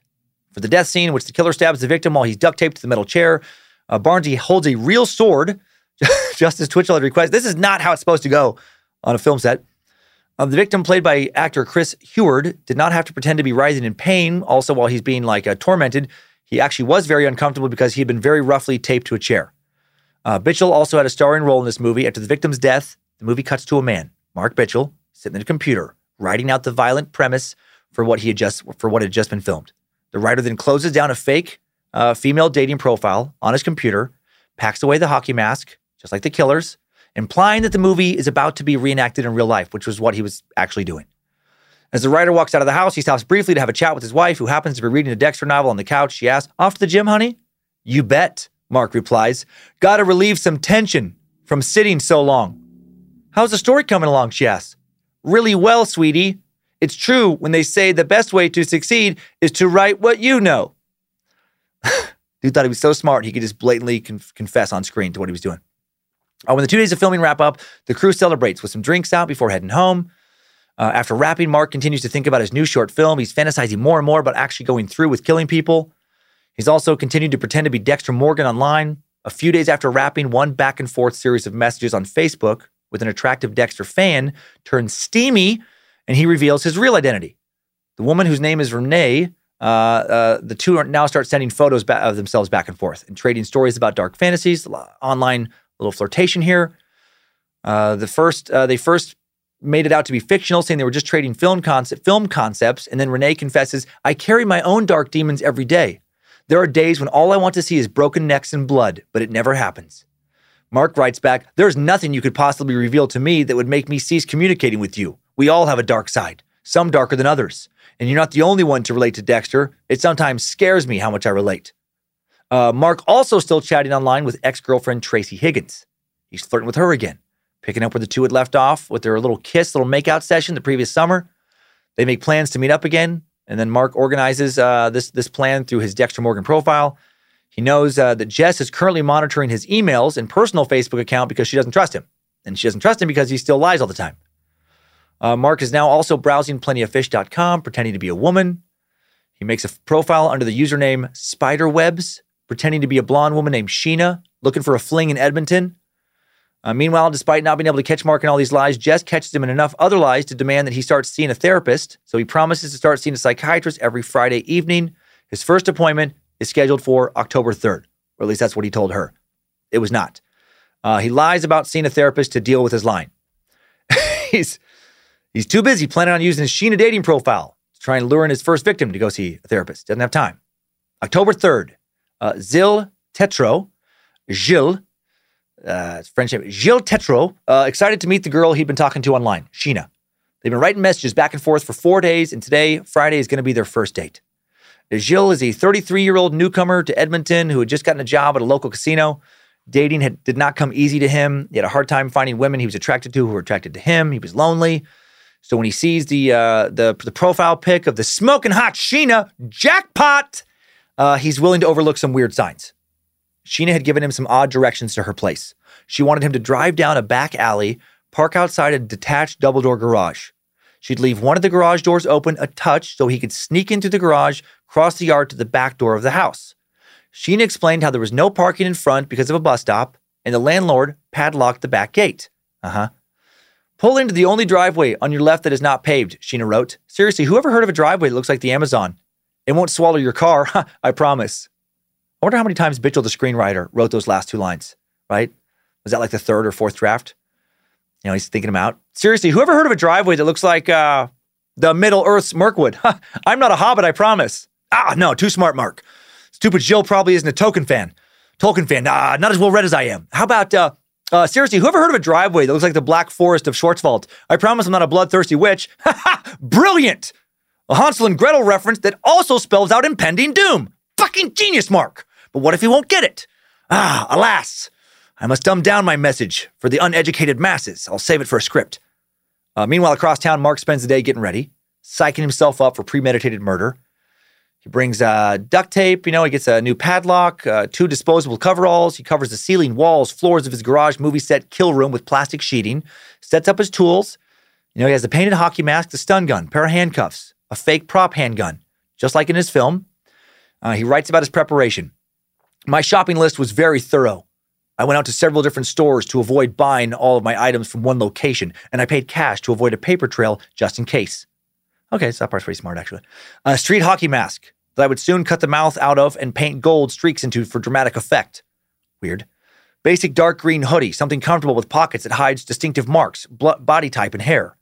Two sets of disposable overalls for what was to be sure a messy cleanup process, and I would use the plastic bags all this came in to wrap my shoes up for the process. What a fucking creep. Painting gold streaks for dramatic effect as if this is not a real murder and just a story he's writing. Less than an hour before attempting to kill this man, he flips open his laptop, checks his Dexter Morgan profile, update, updates his status to Dexter is patiently waiting for his next victim uh play date, buddy. After 15 minutes past, uh, or at 15 minutes past seven, Jill gets out of his truck, ducks under one of the partially open garage bay doors. As soon as he enters this garage, Mark grabs him from behind, stun guns him, sending an arc of electricity into Gilles' chest. It's a good shot, but the stun gun Mark had bought didn't incapacitate Gilles. It didn't cause anything more than a short shock and a small burst of pain. This is how Mark described it in SK Confessions. The typical taser gun used by police carries a charge of 50,000 volts, and we've seen what they do to the people hit with them. The stun baton boasts 800,000 volts, with, uh, which sounds practically lethal, but you have to understand that it isn't the voltage but the amps delivered by the weapon that matter. Either way, I was confident in the weapon's strength, but my confidence was misplaced. Jill spins around, pushes Bitchel away now, then tries to make a run for it, and then Mark pulls out the prop gun. It's a fake, but of course, Gilles doesn't know that. Mark commands him to get down, put his hands behind his back. Gilles obeys. He's hoping that this is just going to be a robbery. He tells Mark, take whatever you want. If you cooperate, this will only be a standard robbery, Mark tells him, enjoying, I imagine, the idea of getting Gilles' hopes up. For a moment, he feels so powerful, so in control, but the feeling will not last. I love this Gilles guy. Uh, turns out to be a lot tougher than expected. Something in Gilles snaps. He doesn't want to die like this. He leaps up, surprising Mark, then lunges for the gun. And then when he gets a hold of it, he finds out it's a fucking fake gun, and now he's pissed. With a burst of rage and adre- adrenaline, he starts beating the shit out of Mark. His first attempted murder is not going well. He tries to bend the gun in half. He rips it from Bitchel's hands, tosses it into a corner. Uh, then he picks up a pair of handcuffs he had found on the floor. Mark is now the scared one. He's whining, put those down. Just put him down. he, he throws him down, and then he starts punching Mark. Uh, now the two guys are wrestling, unable to firmly gain any kind of upper hand. He's actually losing. Um, uh, you know, Bitchel is, you know, trying to get away, and then Jill thinks, okay, uh, maybe I should get away, maybe because this guy, uh, because he doesn't have a gun, doesn't mean he doesn't have some other weapon. He just wants to get the hell out of there. And then uh, he's also trying to get the hockey mask off of Bitchel so he can get his identity. He can't get that. They wrestle for a while longer. Uh, with Mark gripping Jill's jacket, Jill manages to slip out of the jacket, and then he rolls under the garage door. Now he crawls along on his hands and knees for a little bit through the dirt. Mark lunges after him. It's very dramatic, grabs his ankles. Then he starts to pull him back into the garage. What a fucking nightmare. But then uh, uh, when Mark releases Jill momentarily to maneuver the door further open, Jill springs up and runs again. Uh, Mark would write later, he made it into the driveway. That's when I knew I was pooched. And he staggers, uh, Gilles staggers back to this crossroads where the alley meets the walking path, and he spots a young couple out for an evening stroll. Please, he gasps, collapsing at their feet. There's a guy attacking me. He's trying to mug me. And then Mark Twitchell runs into the alley, uh, still in the hockey mask. And Jill points at him and says, That's the man. The couple looks at the masked stranger. And then Mark says cheerfully, Oh, hey, friends. Mark thought he could, he could convince the couple that he and Jill were just friends doing a reenactment. And that they'd be like, Oh, okay, these guys are just having fun. Uh, but Gilles is disheveled. He's obviously uh, scared and they, and they don't buy it. And now the couple and Gilles, they run away from Mark. Mark, knowing that someone is going to call the police, now beats a quick retreat. Gilles makes it to his car and gets the hell out of there. Uh, when he finally gets home, he, cl- he catches a glimpse of his battered appearance in the mirror because they did trade some punches. Uh, and then he passes out. And when he wakes up later, he checks his plentyoffish.com account and Sheena's profile is gone. It had been erased. Mark's first attempt at murder did not go the way he envisioned it, kind of like his film career. But despite, uh, you know, being a total failure, much like with the failure of his film career, he spins his defeat into victory and he feels accomplished. He listened to a police scanner he had set up in the garage when he ran back in there, determined that Gilles had not reported the attack, neither had the couple. He writes in SK Confessions I wasn't sure if I should believe it worked. I walked calmly out to my car, got in, and drove away across the entire city back to my home, where my wife and child waited for me. During the entire trip, I kept thinking surely this douchebag would call the police. Not that it mattered if he did, I covered my tracks well. Not that it would matter. The police are no match for Logan Wolverine, the great Mark Twitchell. They might as well try to arrest Darth Vader. Mark continues uh, writing No patrol car would come to take me away bound in handcuffs, to be brought up on assault charges, forever ending my serial killing career before it began, bringing down my marriage with it when my wife finds out what I really am. Uh, despite his false bravado here, he was actually a little nervous. Uh, he's paranoid that a text from his wife asking him to pick up a package was actually his wife trying to get him home because the police were there. And he wrote, It's pretty fucking hard to concentrate on anything when you live in constant expectation of the police arriving at your doorstep. Turns out my wife did need to pick up a package, a Pilates chair she wanted me to assemble. The directions couldn't be any more complicated than the directions for making mac and cheese, but I had a really hard time because the apprehension was already there. Of course, I could fucking build anything with directions because I'm a genius, but you know, I was a little worried about getting picked up for murder, so it made it, you know, harder. And that's why I fucked up some screws and some bolts and stuff, you know.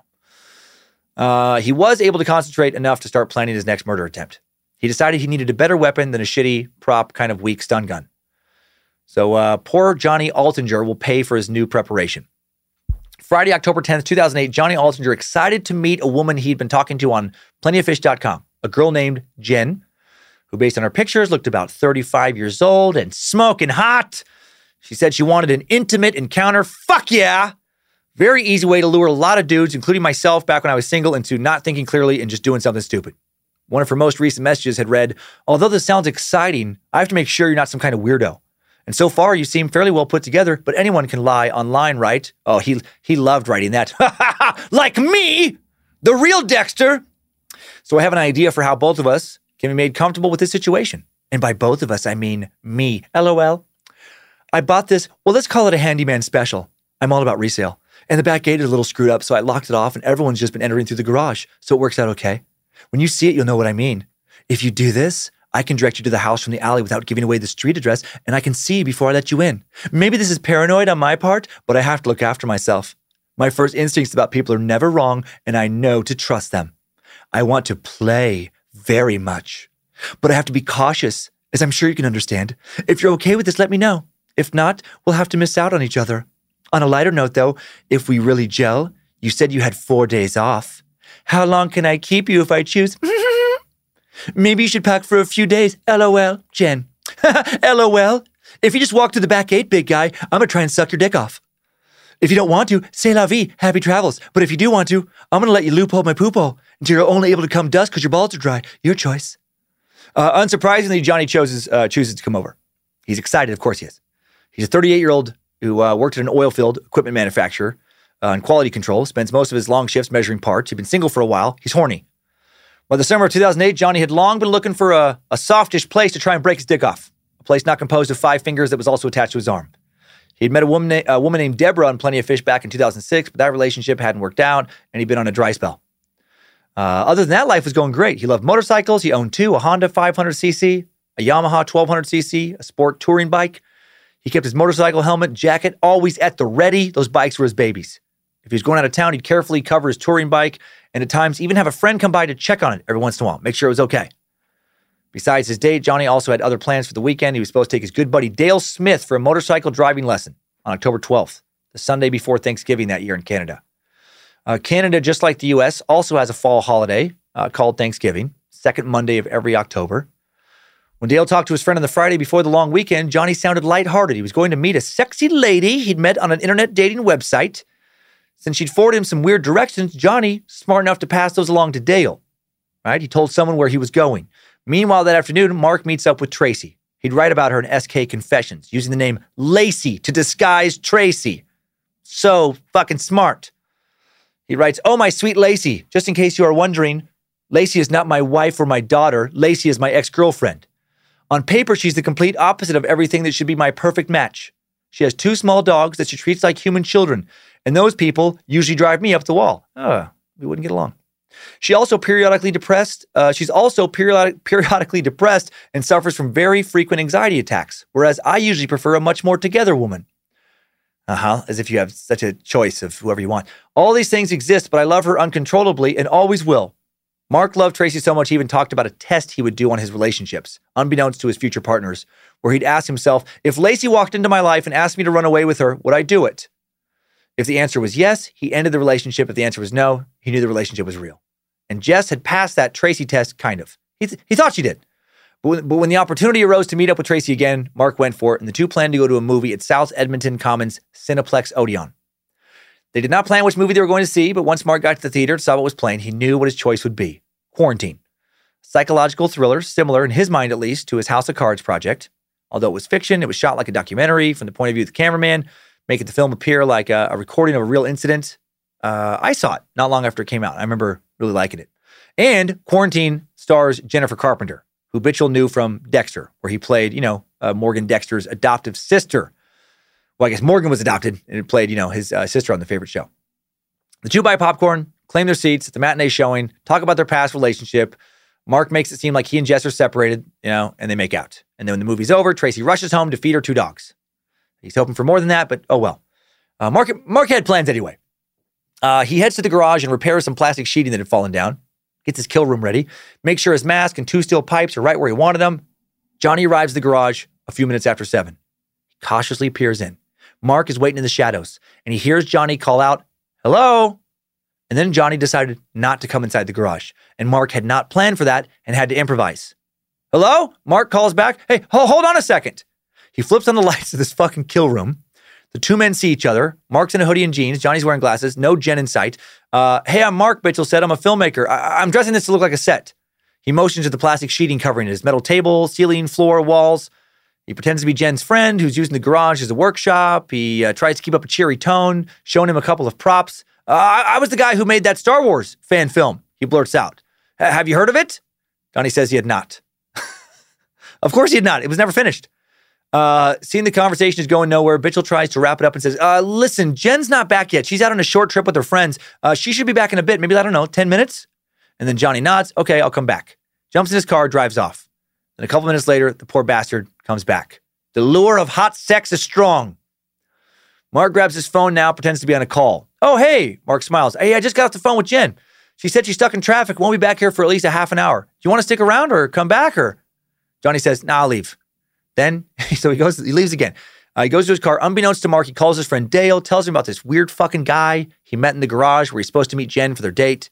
He returns to his condo, uh, writes a quick message to Jen. 20 minutes later, she writes back, apologizing for the delay, saying that she is now at the house. Would love it if he could come back.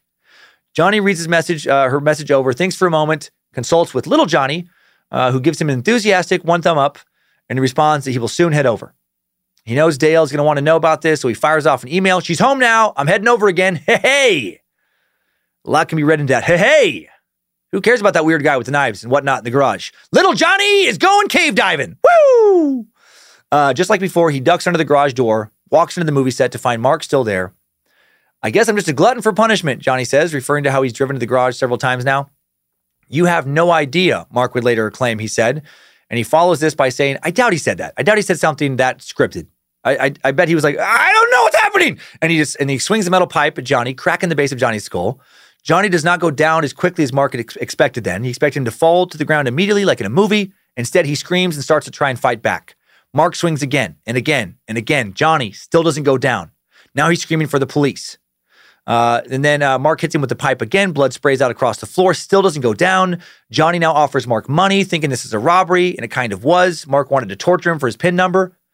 Um, you promise, Mark says that you know, as far as like you know, you're just gonna give me your money. Johnny promises, Mar- begs Mark to stop hitting him with the pipe. Mark does not stop. Swings the pipe again. Johnny now tries to fight him off again. Mark then grabs a hunting knife and thrusts it into Johnny's stomach.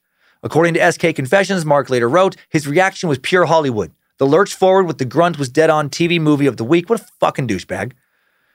Johnny groans again. Mark is now stabbing him in the neck. Later, Mark would say he wished he had tricked Johnny by offering a call to the ambulance if Johnny gave Mark his PIN number, and then he would have just killed him anyway. And again, what a douchebag. Finally, Johnny does die. This poor bastard. Mark is covered in blood. He wonders if a neighbor had heard this long, prolonged, you know, like violent struggle and called the police, but no one did. Mark now heaves uh, Johnny's body onto the table, gets out his game processing kit, takes Johnny's wallet and keys, then cuts off his clothes, most of them, anyways. Uh, he puts all of Johnny's things into a steel drum except his underwear. As he would later say in SK Confessions, I cut the shirt off too, but left the underwear. I don't need to see my kills dead junk hanging out while I'm trying to work. The sociopath is trying to work on his comedy writing in his murder description. I left the underwear on. I'll save the necrophilia for when I'm home with my wife. She's not dead, but my boner sure dies every time I see her naked. Ha ha ha ha. Bada boom, bada bing. Uh, Mark cuts Johnny's legs off with the knees, puts the severed legs in trash bags. Then he takes the arms off at the elbows, uses scissors to cut off Johnny's fingertips. My God. Cuts off Johnny's head, cuts his torso into two pieces. Uh, the work turns out to be more boring than Mark expected, he said. So he found ways to entertain himself, singing, talking out loud, plain. He wrote, I grabbed his jaw with my gloved hand and moved it while making a funny voice to make it look like it was talking and chuckled, my, chuckled to myself at the total silliness of it all. Fucking psychopath. Uh, around 10 p.m., Jess starts getting worried about where Mark is. He should have been home from therapy by now, the therapy he didn't go to. So she dials his cell. He said he's just coming back home from the gym. But then she reminded him, How could you be doing that? The gym closed at nine. And then he was like, He's like, No, not that gym, a different, old gym. This was not a great lie because Mark had told Jess that he had canceled his old membership a month ago. And Jess called him out on this. And then he tells her, He's like, Well, actually, I know, listen, I said I had canceled the old gym, but I forgot and have two gyms now and forgot about the new gym to work out at and was working out at the old gym. Like, he, for a guy who lies all the time, he's so bad at lying. Mark finally gets home around midnight. Uh, she tells him to pick some uh, baby formula up on the way home. He does not. He showers. He puts his blood soaked clothes in the washer socks, pants, shirt, uh, dark green hoodie. The next day, Saturday, October 11th, Jess and Mark go to Bourbon Street, a wing of the West Edmonton Mall designed to look like the French Quarter in New Orleans. After dinner at a restaurant, they head to a comedy show. This is so weird at Rick Bronson's The Comic Strip Comedy Club, just a few doors down. So weird because I performed, I'm not kidding, at that club at some point in 2008. I can't find the old booking email. I tried. I don't hold on to my emails for years. And the 2008 calendar for them seems to have not been archived. I legitimately might have been the comic Mark watched that night. I remember it being, you know, cold, uh, so it wasn't summer. There's probably like a 1 in 30 chance that he watched my show, which is so weird. Next day, Sunday, October 12th, Canadian Thanksgiving, Mark, Jess, and Chloe are planning to head to Jess's parents' house for a big meal.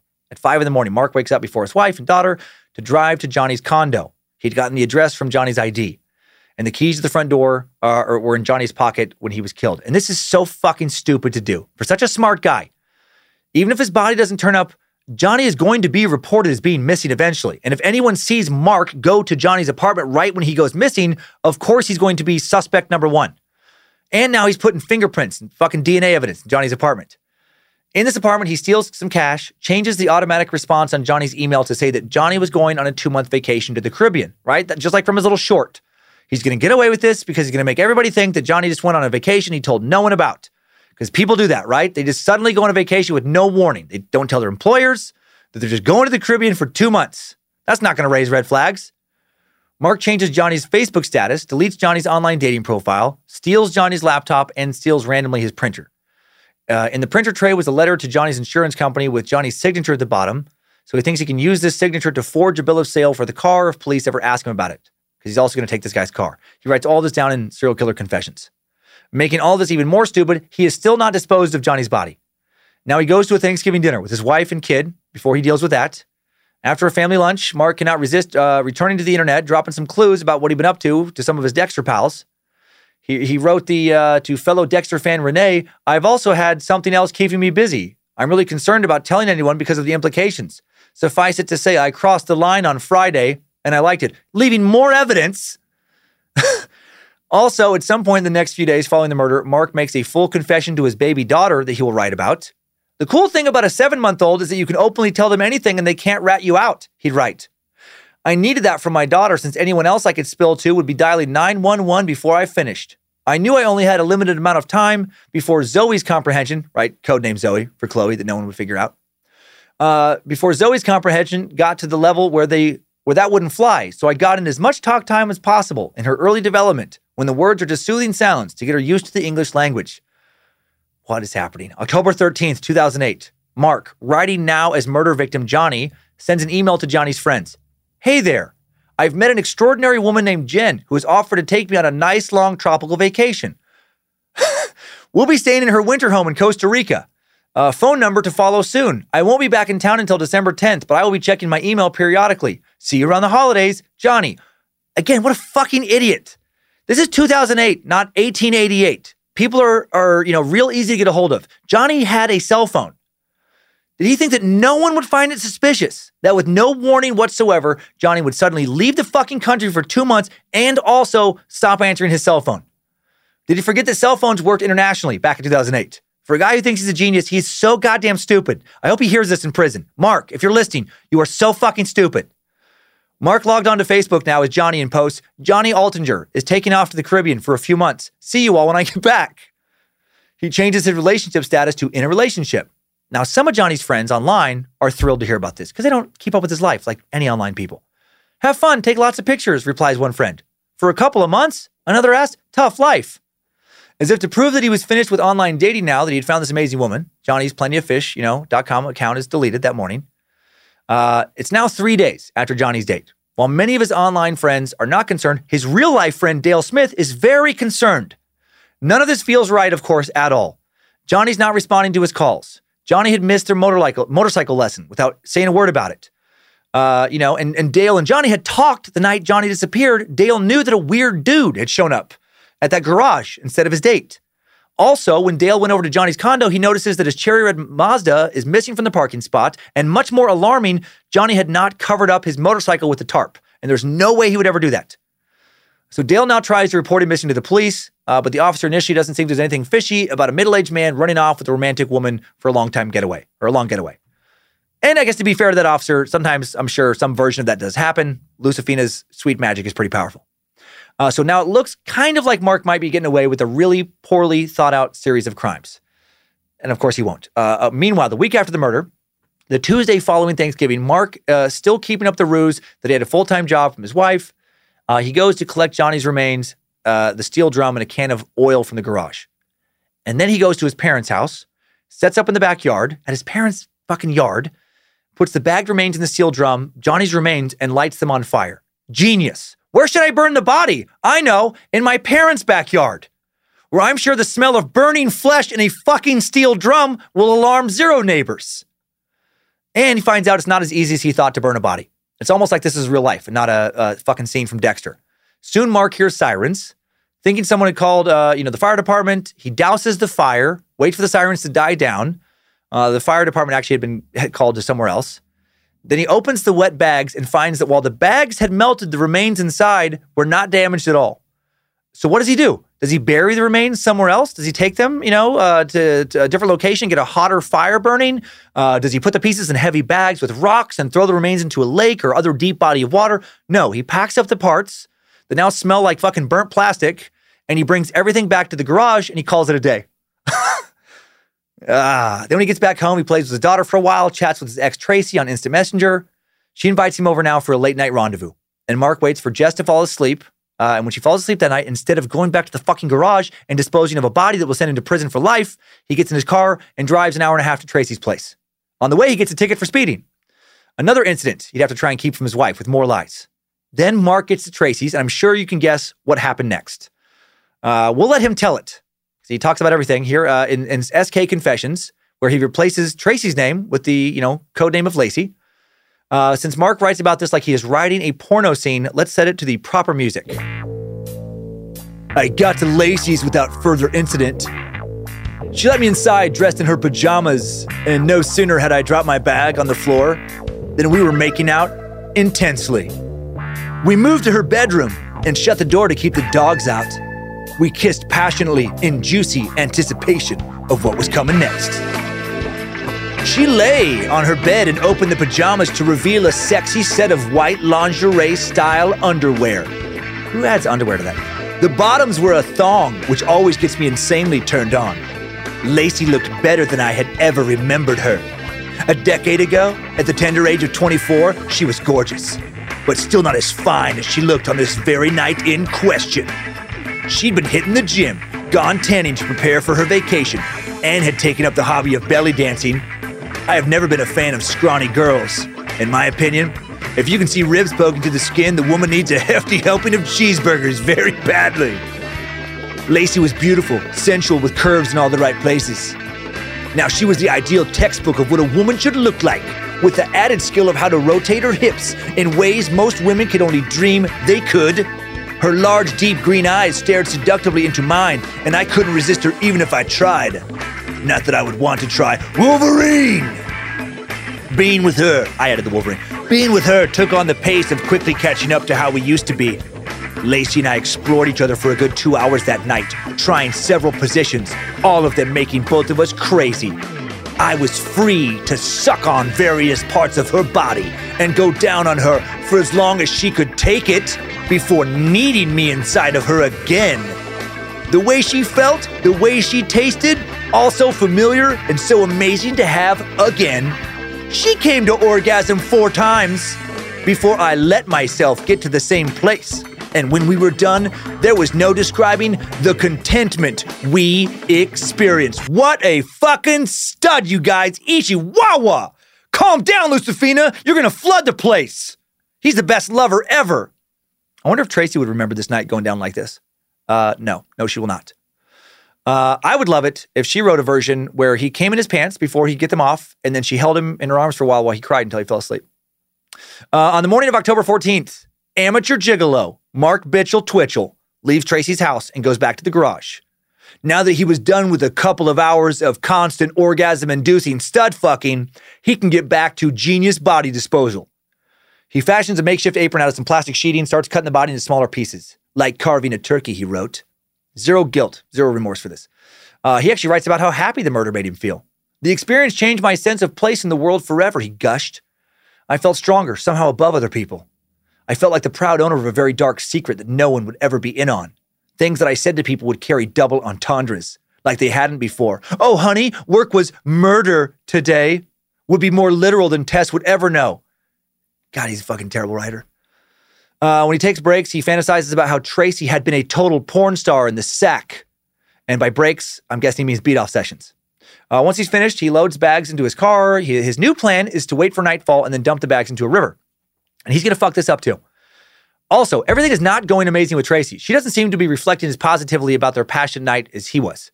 When he gets home from his murder garage, he finds Tracy online, but now instead of trading steamy messages, she has something very different to say. As Mark says, she was horribly depressed from reflecting on her past relationship situations and behaving erratically. She said she couldn't continue to see me because she was messed up and didn't want to put that on me, even though I expressly said to her uh, that I could take things at whatever pace she felt comfortable with. But it was more than that. Lacey had discovered that her ex husband met the clinical definition of a sociopath. Weird. Uh, what really pushed her over the edge was reading all the traits of women who fall for people like this and bring the problem onto themselves. She was certain there were several things terribly wrong with her, and tonight she had spiraled into contemplating suicide. So now Mark begs her not to do anything she can't undo. He wants to go over to her, but she doesn't want uh, him to come over. He also doesn't want Jess to find out. So then Mark, the man who had killed somebody just a few days before, calls the police. Tells the cops his friend is contemplating suicide. Then when he gets off the phone, he tells Tracy that he had just called 911. She replies he was being ridiculous, said he was adding to her stress, and they get into a huge fight.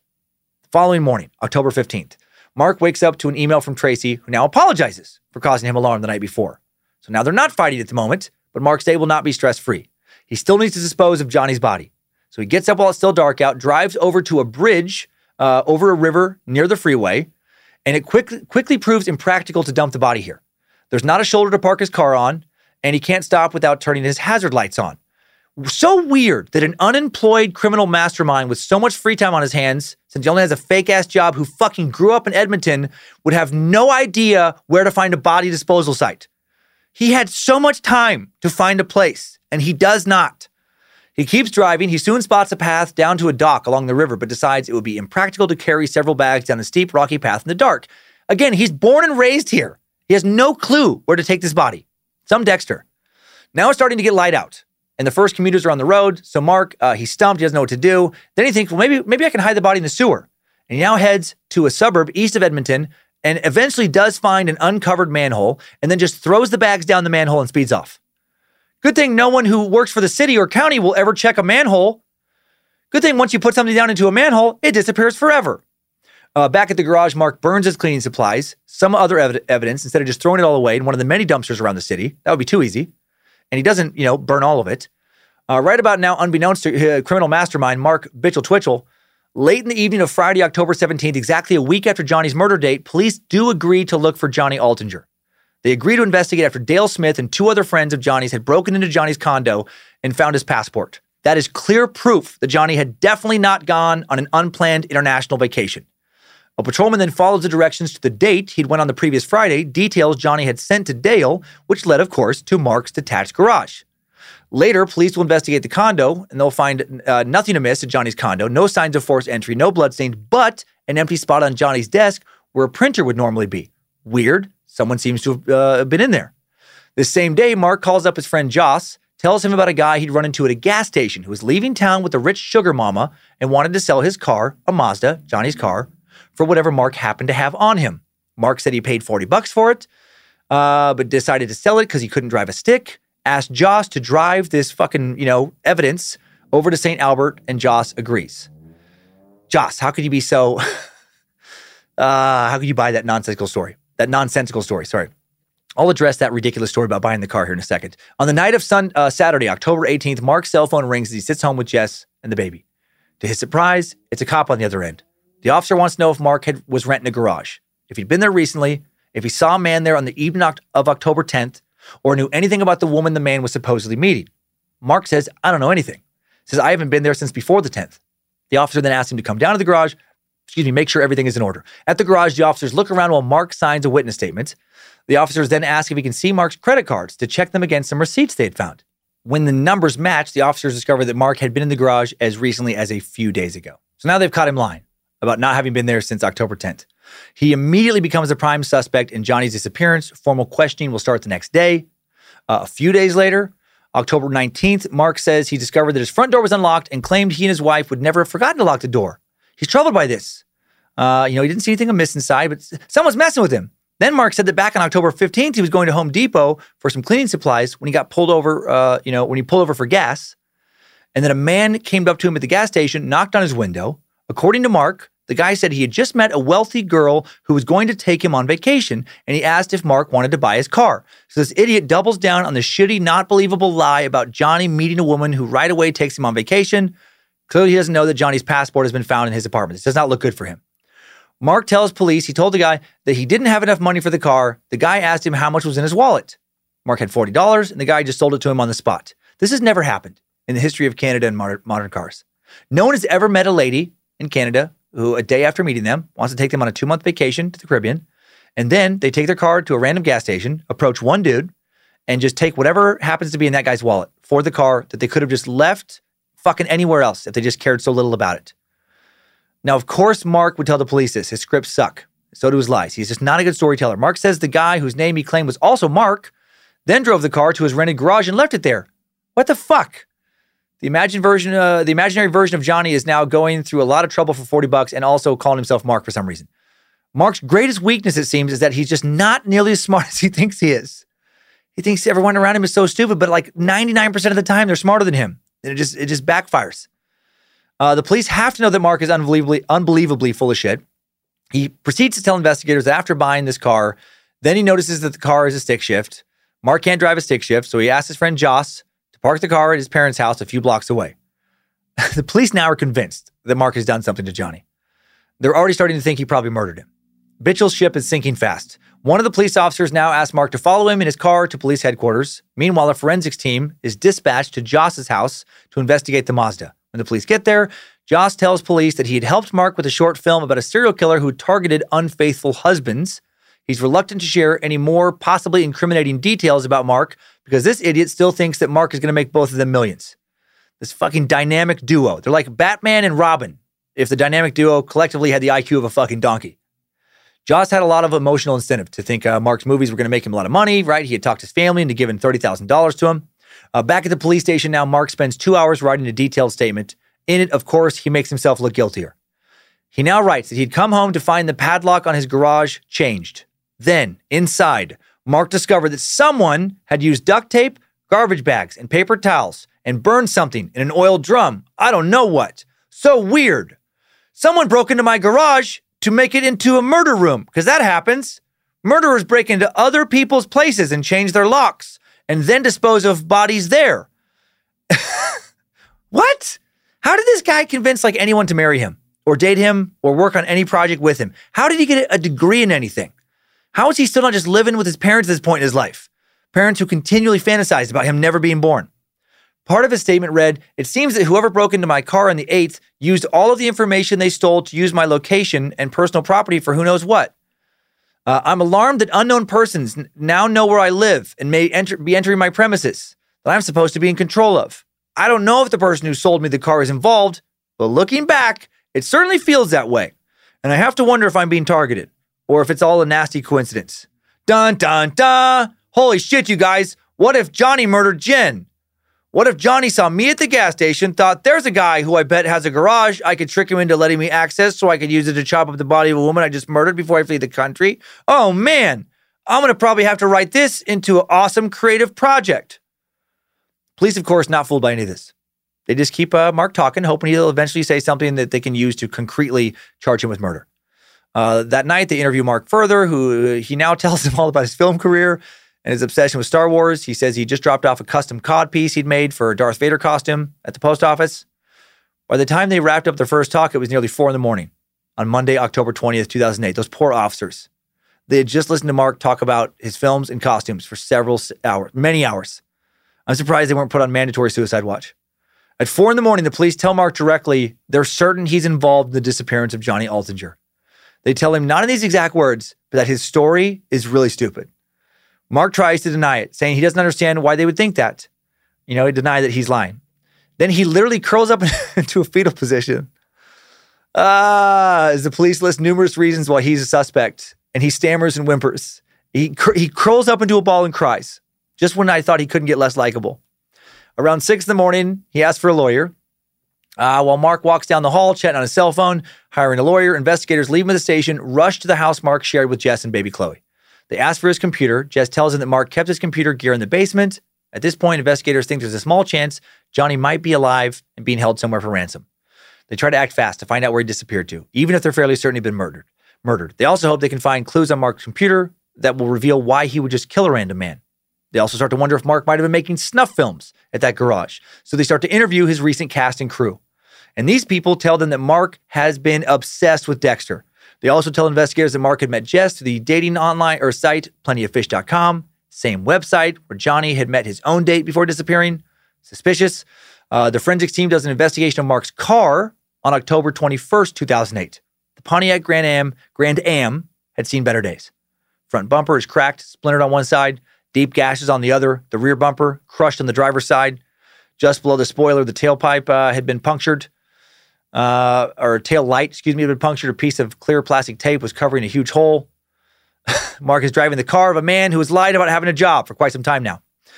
They find a receipt in this car for the movies, a duffel bag, an unpaid speeding ticket, a roll of black hockey tape, a business card that reveals his film company is called Express Entertainment, and its motto is independent film at its finest. I can think of some better mottos for Express Entertainment. The best unfinished projects you'll never see. Express Entertainment borrowed ideas poorly executed. Express Entertainment, tired of watching movies? No problem. We don't make any. Uh, investigators also spot a key in the cup holder. Pressing the bottom of the keychain makes another vehicle in the impound lot beep. Johnny Altinger's red Mazda parked nearby. They also find neon yellow post it notes. This is my favorite thing of the whole episode. On one of the fucking post it notes he had left in his car for uh, over a week after fucking killing this guy, there is a fucking map that leads from Mark's house to Johnny's apartment. He left this note. He could have thrown it away at so many points. And there was even more incriminating notes. One read, destroy wallet contents. And another read, kill room clean sweep. Jesus. Most embarrassing note, maybe, fuck Tracy senseless. I just had these fucking notes all over his car. We've covered some killers who are crazier than this guy, like Richard Chase, Vampire of Sacramento. Um, some who are more blatantly mentally ill, like, you know, uh, Ed Gein, and also, uh, obviously, the Vampire of Sacramento. Uh, we've covered killers who are more, you know, uh, they're less as able intellectually, like Carl Denke. Not sure we've covered a killer before who just tried to cover their tracks but did this bad of a job of it. Behind the driver's seat is a copy of Dearly Devoted Dexter, one of Dexter's novels, uh, a receipt for a hockey mask. Uh, how lazy is this guy? How, how do you not throw away receipts for items used in a murder? And worse, how do you just not throw away a post it note reminder to clean up your kill room? Also, who needs to write any of this down? Who is so forgetful? They're worried they will not remember to clean up a kill room. like, what do these guys' to do lists look like? Okay, let's get tomorrow's uh, to do list knocked out. Uh, number one, wake up. Number two, pee and poop if needed, of course. Wipe afterwards if needed. Number three, brush teeth, shower, comb hair, put on deodorant. Number four, get dressed. Number five, eat breakfast. Number six, try to poop if not already pooped. Wipe afterwards. Number seven, bring wallet, phone, car keys outside. Open and shut front door to leave dwelling in that order. Lock closed door after leaving dwelling. Number eight, put car key in ignition after entering car, not before. Turn key clockwise to start. Go over driving notes before driving to make sure I know what pedals to push. Number nine, use phone to call big time Hollywood execs to tell them how much money they can make financing my genius projects.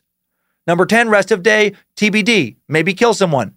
Maybe spend time with wife and kid. Maybe fuck Tracy senseless. Maybe give her romance novel level orgasms. Uh, the front of Mark's car was the most startling discovery of all a backpack with a military blade inside, a weapon typically only used by combat Marines. The rubber handled 7 inch a carbon steel blade was in a black leather holster attached to a belt and had blood on it. He didn't even clean his fucking murder weapon. They also find another computer, a Toshiba laptop covered in Spider Man stickers. On Wednesday, October 22nd, the police start their investigation at Twitchell's house.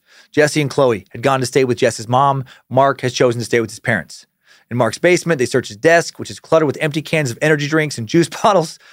A half eaten bowl of noodles sits by the keyboard. Among Mark's computer desk shelves are burned copies of all 12 episodes of the second season of Dexter.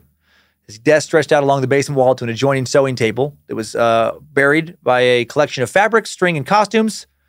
A Star Wars alien mask with three eyes sat in the corner. Next to a black Jedi baseball cap, detective noticed a street hockey mask. It had been painted black with three stripes of gold, shaped to form a vicious animal claw, and the bottom of the mask had been cut away. None of this is the uh, he for sure killed Johnny clue they were looking for, though. Luckily, the digital forensics team finds just that. They finish a sweep of Mark's computer and find a document in the trash labeled SK Confessions Serial Killer Confessions.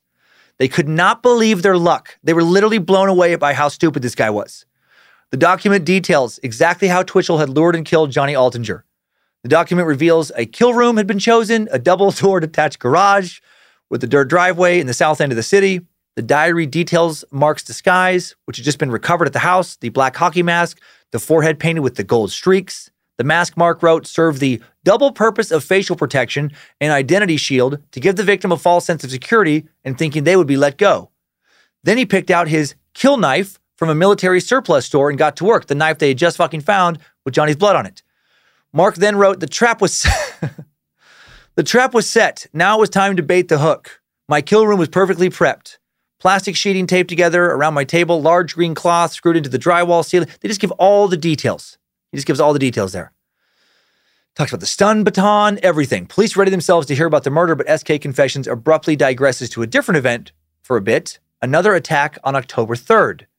Now they understood that the person they were dealing with had tried to attack someone before, right? Gilles, right? That guy we met earlier. Meaning that whatever happened uh, with Johnny wasn't just a fight that got out of control. It was a premeditated plan. And, and I say that uh, fight that got out of control because at some point he tells the police that uh, he will later tell the police that, you know, this was a fight that got out of control. I'll explain that in a bit too. It's it's so ridiculous. October 23rd, 2008, Mark sends out this email to his friends and former film crew urging them to not talk to the police like an innocent person does. one of the worst people on the planet at covering their tracks writes, Gentlemen, first off, I want to offer my deepest apologies if your lives have been disrupted in any way by what's been going on lately. I wish I could talk to you about it, and maybe one day in the future that will be possible. But for now, I have to recommend that everyone stop talking to the police, or not to start if you haven't already. If you aren't sure what I'm referring to, you will be soon. You have all you all have a right to silence, and you should exercise that right. I'm sure no one in this group carries guilt, so you have nothing to fear, but I've been screwed around, and I don't appreciate it. So it's time to stop this and make them do their own jobs. I'm serious. The time for dry, sarcastic humor and flaky jokes is over. This is no prank. Sometimes what we see on TV is, in fact, a true representation of how they work. Sometimes they do lie and make things up in order to get people to say things they otherwise not just uh, otherwise would not, just so they can have an answer for the media. I don't think this was the case, or I didn't think this was the case until this week when I was proven otherwise. So please, if they ask you questions, just tell them that you don't know anything. And if they want you to come in for a statement, kindly refuse. I highly doubt anybody has given them the slightest provocation to get arrested, so nothing will happen to you if you tell them to pound salt, and this will go away faster. Thanks for your cooperation. I'll keep you posted. He still thinks he's trying he's going to outsmart him. Oh my god, if I'm his friend reading this, I now think he's 100% guilty. Mark also logs on to Johnny's Facebook page, adds a friend, logs out, still trying to keep up the ruse that Johnny's just away on vacation, sipping Mai Tais, fucking on the beach, a ruse that no one's buying. Uh, Friday, October 24th, his forensics team arrives at the garage now. Once inside, they discover that the garage is fairly empty, at least it appears to be. The floor is swept and dry, but a bunch of boxes have been pushed up against the side walls. And inside these boxes and on some shelves on the walls, they find a pair of black handcuffs. uh, they find a key from Mark's home office that opens a lock, locked case in the garage. And inside that, they find a gas powered BB gun and a stun gun. They find an oil drum next to a metal table, a drum that had been recently used to bunch of, you know, burn a bunch of shit, you know, like Johnny's body. They find an extensive inventory of cleaning supplies. Towards the back, they make their most important discovery two long metal pipes. The end of one of the pipes, or yeah, the end of one of the pipes was charred black, because sometimes a guy likes to burn a pipe for no reason. And the second pipe had been wrapped in black, black hockey tape and it was stained red, like blood red, right? There's still blood on the pipe. Inside the mouth of the pipe, resting just inside the tip, is a collection of small bits no bigger than grains of rice. They will later determine these are bone fragments and bits of fat and skin from Johnny. Like he did not fucking clean the pipe he used to hit this guy with. The investigation was stretched into its second week now. Police are hesitant to pull the trigger, though, still on arresting uh, Mark. They want even more evidence. They want to be 100% sure that SK Confessions is uh, not fictional. Uh, there's more than 300 specific facts to cross uh, to cross examine in this, cross reference. They want to make sure no procedural errors will end up being uh, able to be used by Mark later at his trial. The police also confused in regards to what had led to Johnny meeting up with Mark. They still thought that a businessman and father just deciding to become a serial killer didn't make any sense. So now they try some less than forensic experiments. As an experiment, one officer signs up for plentyoffish.com, designs a few fake profiles of his own. The first fake profile is looking for romance. The second is uh, a woman looking for a casual, no strings attached little rendezvous. The officer would later state that the results were markedly different. of course they were. Uh, no one had contacted the relationship seeker. But the woman wanting casual sex had her profile viewed nearly four times uh, more often and received more than 50 instant messages requests. So almost no one had with the relationship seeker. Uh, they were not blown away by these results. What? There's a lot of guys out there looking for a lady who just wants to fuck and never ask them to meet her parents or go shopping with her? That's crazy.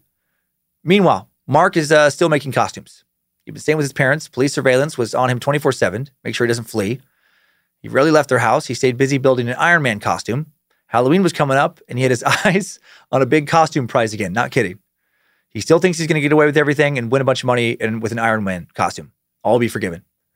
Then suddenly a bright spot appears on the horizon for Mark. A potential new investor had seen his website, emailed him, asking about a Star Wars fan film, and now he could help. And how, and how he could help. Mark tells him about Day Players and his efforts to raise money for that film. And the businessman writes back, You certainly got my attention. I have a busy week coming up, but I might be able to open up a slot for a meeting. Is this really happening? A day later, the potential new investor emails again with more good news. He wants to meet Mark and will be bringing an interested friend with deep pockets. What? Two potential investors? Mark suggests they meet quickly, even on the weekend if possible. I'm free all day Saturday, all day Sunday, he writes. Just let me know. They confirm their plans to meet Friday, October 31st, 2008. I think that once he sees the data in black and white, he will be just as excited as I am, the businessman wrote about his rich friend. Mark could not wait. It seemed too good, too good to be true. And then October 31st, Halloween, the day of Mark's big meeting, he gets up, he puts uh, together a list of things to do, writes more stupid stickers, I'm sure. Uh, don't kill anyone today, not the right time. Uh, work on future disappearance story, better than guy suddenly heading off to Caribbean with girl he just met and selling car to random guy at gas station for 40 bucks. Uh, remember to throw away to-do list after next murder. He puts his final touches on the Iron Man suit, puts the name of the interested businessman, uh, the interested businessman in, in, his contacts on his phone, grabs two tickets to the Halloween con- costume contest, and then he gets dressed, heads out. He has a brisk 20 minute walk ahead of him to reach the coffee shop, coffee shop on time where there's going to be this big meeting. As he crosses the street, a white van intercepts him, skids to a stop. The van's doors fly open. A group of police officers in tactical gear swarm him, yelling at him to get on the ground. No! He's so close to his huge film career taking off. My meeting! Not my meeting! There was no meeting. the businessman who is interested in investing in Mark's movies was part of a sting operation to arrest him. An officer in the hate crimes unit had orchestrated the entire week long conversation with him. Why do all this instead of just go arrest him at his parents' house? I have no idea and I don't care. I just fucking love it. I want to believe they did this just to fuck with him. I'm sure there was a reason that wasn't explained in the sources, but it's great. Mark is cuffed, placed under arrest for first degree murder. He's brought to the police station where he's processed, fingerprinted, interrogated again. Unbeknownst to him, his ex Tracy is being interrogated just a few doors down uh, the hall. She is shown a copy of SK Confessions, and in reading Bitchel's descriptions of their big romantic night, She immediately tells detectives that Mark is a conceited asshole that she'd grown to hate. His biggest fan quickly turns away. Uh, meanwhile, back at Mark's parents' house, forensics experts are combing through the property for evidence. Mark's parents and sister stand nearby. They're very cooperative. Uh, they actually didn't seem that upset. And at one point, Mark's father turned to the investigators and actually said, Officer, can I offer you some advice? Have a vasectomy. Holy shit, his fucking dad hates him too. Uh, he's so unlikable. Mark would be interrogated all of November 1st. Instead of the confident person who had seemed troubled as he gave police the fake story about Johnny selling his car a few weeks earlier, now he's near silent, refuses to answer almost all their questions or even make eye contact. They try everything, cooperating with him, not cooperating with him, driving him around in the hopes that he confess where he dumped the body. There's that, again, that video online that's great of that. He will not confess. Uh, the case is now hitting the media. Many of Mark's friends and acquaintances are finding out about the murder on TV. Two weeks later, Jess files for divorce mid November. She demands full custody of Chloe, wants a restraining order against Mark. She wastes zero time. Everyone is quickly expressing zero love for this douche. Also, interesting that Mark did not murder until after he and Jess had Chloe, right? Think about that. He did not kill until he became a dad. Is that a coincidence? I don't know. Also, where was my dad in October of 2008? Uh, you know, he was living uh, within a day's drive of Calgary in McCall, Idaho. Other than that, I don't, I don't know anything. Is Mark Twitchell taking the fall for my dad? I don't think so. So much evidence against him. But did my dad train Mark how to kill, how to try to become a serial killer? Maybe. Was the Showtime series Dexter partly inspired by or maybe even written by my dad? I'm not sure. He hasn't talked about it. I wish I knew where that sneaky son of a bitch was right now. I'd feel safer if I did. You get it. Anyway, as his divorce goes through, Mark is still in jail at the Edmonton Remand Center, still not talking, after being shipped from floor to floor. Finally resides in room 11, cell block 3D, a floor designed for long term inmates. He hates who he's surrounded by now. He writes later uh, I have nothing in common with dope dealers, robbers, and crackheads. Low brow sensory deprivation tank. Ah, this poor genius. As inmate 236702, 702, he now spends most of his time in his cell, scribbling on his notepad, working on future scripts. He just will not quit. Using toothpaste, he also tacks up a Dexter poster. Probably not a good look. Meanwhile, investigators still trying to find Johnny's body. They find a description about the sewer body disposal and SK Confessions, but not the exact location. And it's hard to, to find it. There's just a lot of sewer. Uh, then on June 3rd, 2010, Mark and his lawyer, Charles Davison, his second lawyer actually, after firing his first one, uh, they have a meeting with investigators. This is so weird. Mark requests this meeting. He stipulates the meeting has to be secret no press, no media. No Detective Clark as well. Detective Clark was an investigator he'd grown to hate. And at this meeting, Mark doesn't say anything to investigators. He just slides them a printout of a Google Map search. Below the map of northern Edmonton are a few words scrawled in blue ink location of John Altinger's remains. Twitchell signed, dated the sheet of paper, provided the three sentence description of the exact location. On the map, he had drawn in an alley north of downtown, marked a sewer grate site with a red circle, and that was it. Meeting over. What the shit? Why did he do this? He never says. He's never revealed why he did that. Maybe he thought it would make for a cool scene in a future movie, right? When a man being held on suspicion of murder then gives the police the last piece of evidence they need to convict him of murder without actually saying he murdered someone. Maybe he started watching Saw movies. And this was just some sort of, you know, bad jigsaw imitation. Would you like to play a game? I have given you a map with the location of a body of a man I may have murdered somewhere on the map.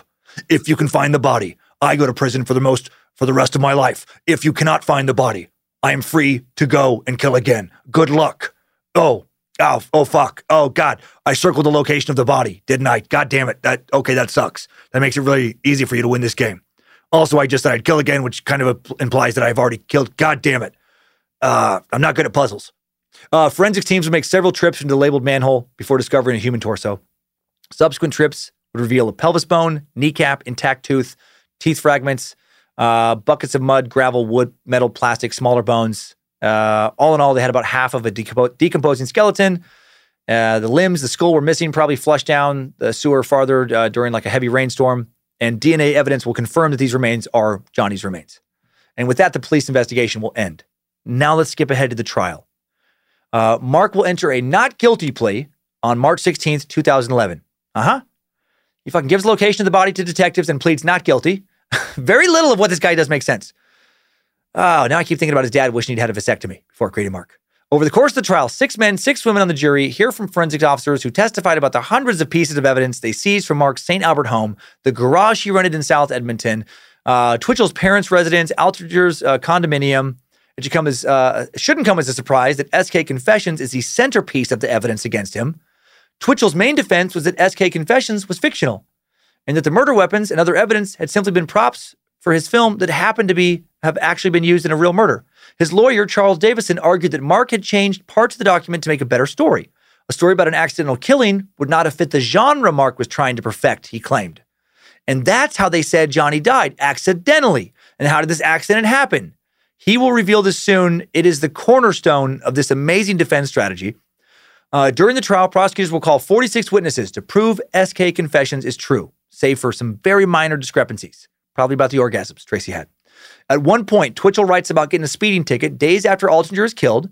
The Crown called a sheriff to testify he had written Twitch, Twitchell a ticket on October 13th. Everything is matching up, including the story about the attempted murder before Johnny's murder. Two and a half years after his attack, Gilles Tetreault tells the court he had come to Twitchell's rented garage, tells that whole thing about the online dating site getting catfished, all of it. Attacked. Mark tells the court he didn't attack Tetreault. Yes, that's true, but not to hurt him. He said the attack was to help create an online urban legend for a movie and book project. It never ends with this guy shitty, not even remotely believable lies. He was just pranking him for an online legend. Come on, you get it. Uh, similarly, Twitchell said that a game, proce- a game processing kit found in his garage, which is a prop for the movies, which he claimed were driven by his quote, savant power. What is savant power? It is Mark's incredible ability to create a screenplay masterpiece that sometimes leads him to do crazy things, like attack someone to create an urban legend to create buzz for a book and film project. That's actually what he tells the court. And then Crown Prosecutor uh, Avril Inglis says while cross examining Mark, so because of your savant inspiration for your project, you just happen to have all the tools lying around to dismember an actual body? And then Mark replies, You can paint it as any kind of coincidence you want. Uh, and then there's the matter of Johnny's remains. Why, if it was all a hoax, did Mark know where the remains were? Twitchell on the witness stand makes a startling admission now. He did kill Johnny Altinger, but it wasn't what the prosecution thought. Here we fucking go. Here's where he walks out of court, a free man, hoisted onto the shoulders of adoring Star Wars fans who break out into cheer. For he's a jolly good fellow, for he's a jolly good fellow, for he's a jolly good fellow. He's gonna make millions on his movies. It wasn't murder, Mark said. It was another prank. Come on. He was pulling a prank on Johnny. Same kind of prank he tried to pull on Gilles. One of these fun pranks where you lure a man inside of a windowless garage after days of flirtatious catfishing, then brutally attack them, making them think they're going to die. That's the fun prank part, in case you don't know how pranks work. And then you let them, you know, go create an urban legend that you're working on to help launch a book that you'll make millions off of. There's a fine line between genius and insanity, and Mark Twitchell will be the first to admit he walks it. And sometimes he teeters. During this prank, Johnny, for some reason, got angry that a stranger was attacking him. Maybe he was also a prankster. Maybe this is like a double prank gone wrong. And then Johnny attacked Mark back, and Mark is like, What the fuck? And he has to act in self defense. I'm just supposed to attack you for a little bit, and you're supposed to run off. But instead, he attacks back, and that's why he has to kill him. And I fucking shit you not, this is Mark's defense. My God. uh, after both sides have presented their cases, there was an opportunity for Mark and the victim's family members to speak. Mark chose not to speak to Johnny's family when given the chance to address the court. He pauses for several seconds when asked and then says, I'll pass on that because he's very likable. Johnny Altringer's mother uh, tells the court in a victim impact statement that she still calls her son sometimes on his cell phone two and a half years after Mark has killed him just to hear his voice message. She'd also say, People have asked me if I wish there was still the death penalty. My answer is no. My wish is for the perpetrator of this unforgivable and horrific act to reflect on his actions and die a slow death every day of his life. Nice. On, on April 12, 2011, the jury deliberated five hours before deciding Mark Twitchell was guilty of first degree murder. I don't know how it didn't take him just five minutes. Uh, after nearly four weeks of testimony from more than 20 witnesses and in excess of 100 exhibits entered into evidence, it was over. I'm shocked. Again, it just took them that long. Uh, Altinger's family gasped, cried after hearing the verdict, and they smiled. Mark was sentenced to life in prison. He will not be eligible for parole until 25 years of his sentence have passed. So that dumb fuck uh, will sit in his cell until at least 2036, when he'll be 57. And I doubt he will get parole, not when the parole board reads the SK Confessions doc he wrote. Since he was given the max sentence, a trial for his attempted murder of Gilles Tetreault was deemed unnecessary. On May 9, 2011, Twitchell filed a handwritten notice for appeal, which blamed media attention on his trial for influencing the jury. His appeal is fucking thrown in the trash can.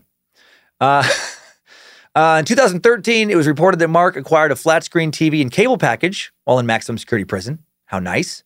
And guess what he did with that as soon as possible? He watched all the episodes of Dexter he had missed due to incarceration and then started watching reruns. Uh, the next update on Mark comes in 2017 when a Canadian news outlet reports that he is using a dating site. He's still fucking using dating sites, one for inmates now. Uh, the then 38 year old wrote on CanadianInmateConnect.com I'm looking for an interesting, intelligent, open minded, delightfully imperfect woman to relate to and share amusing observations with, as well as potentially a long weekend every few months if it gets there naturally. Not sure if anyone's taken him up on that yet. Fucked up that someone could. I hate this. In Canada, all inmates in federal correctional, correctional facilities, excuse me, with the exception of those on disciplinary restrictions or those deemed at risk for family violence, are permitted private family visits of up to 72 hours duration once every two months. Someone could stay in his cell with him for 72 hours, watch Dexter, uh, fuck his brains out, uh, you know, every two months. I, I hope he takes his dad's advice and gets a vasectomy before this happens. How gross he's given that possibility. Uh, they will have to marry him first, but still. Mark is now 42 years old and furious that he's not allowed to work in prison on editing and then selling his awesome Star Wars fan movie, a project he still thinks will make him millions. Mark has recently been trying to get this project completed from prison. He wants footage returned to him. It was seized when he was arrested. Uh, he wants to edit it and publicly release it. Uh, he has written in prison letters. All the footage is sheer gold. Direct quote Way too many amazing people gave so much of themselves to make that film magic. I will see it completed if it is literally the last thing I do. Ah, good for you. Still no one will watch it, you fucking piece of shit. Uh, so delusional. Let's jump out of this timeline. Good job, soldier. You've made it back. Barely.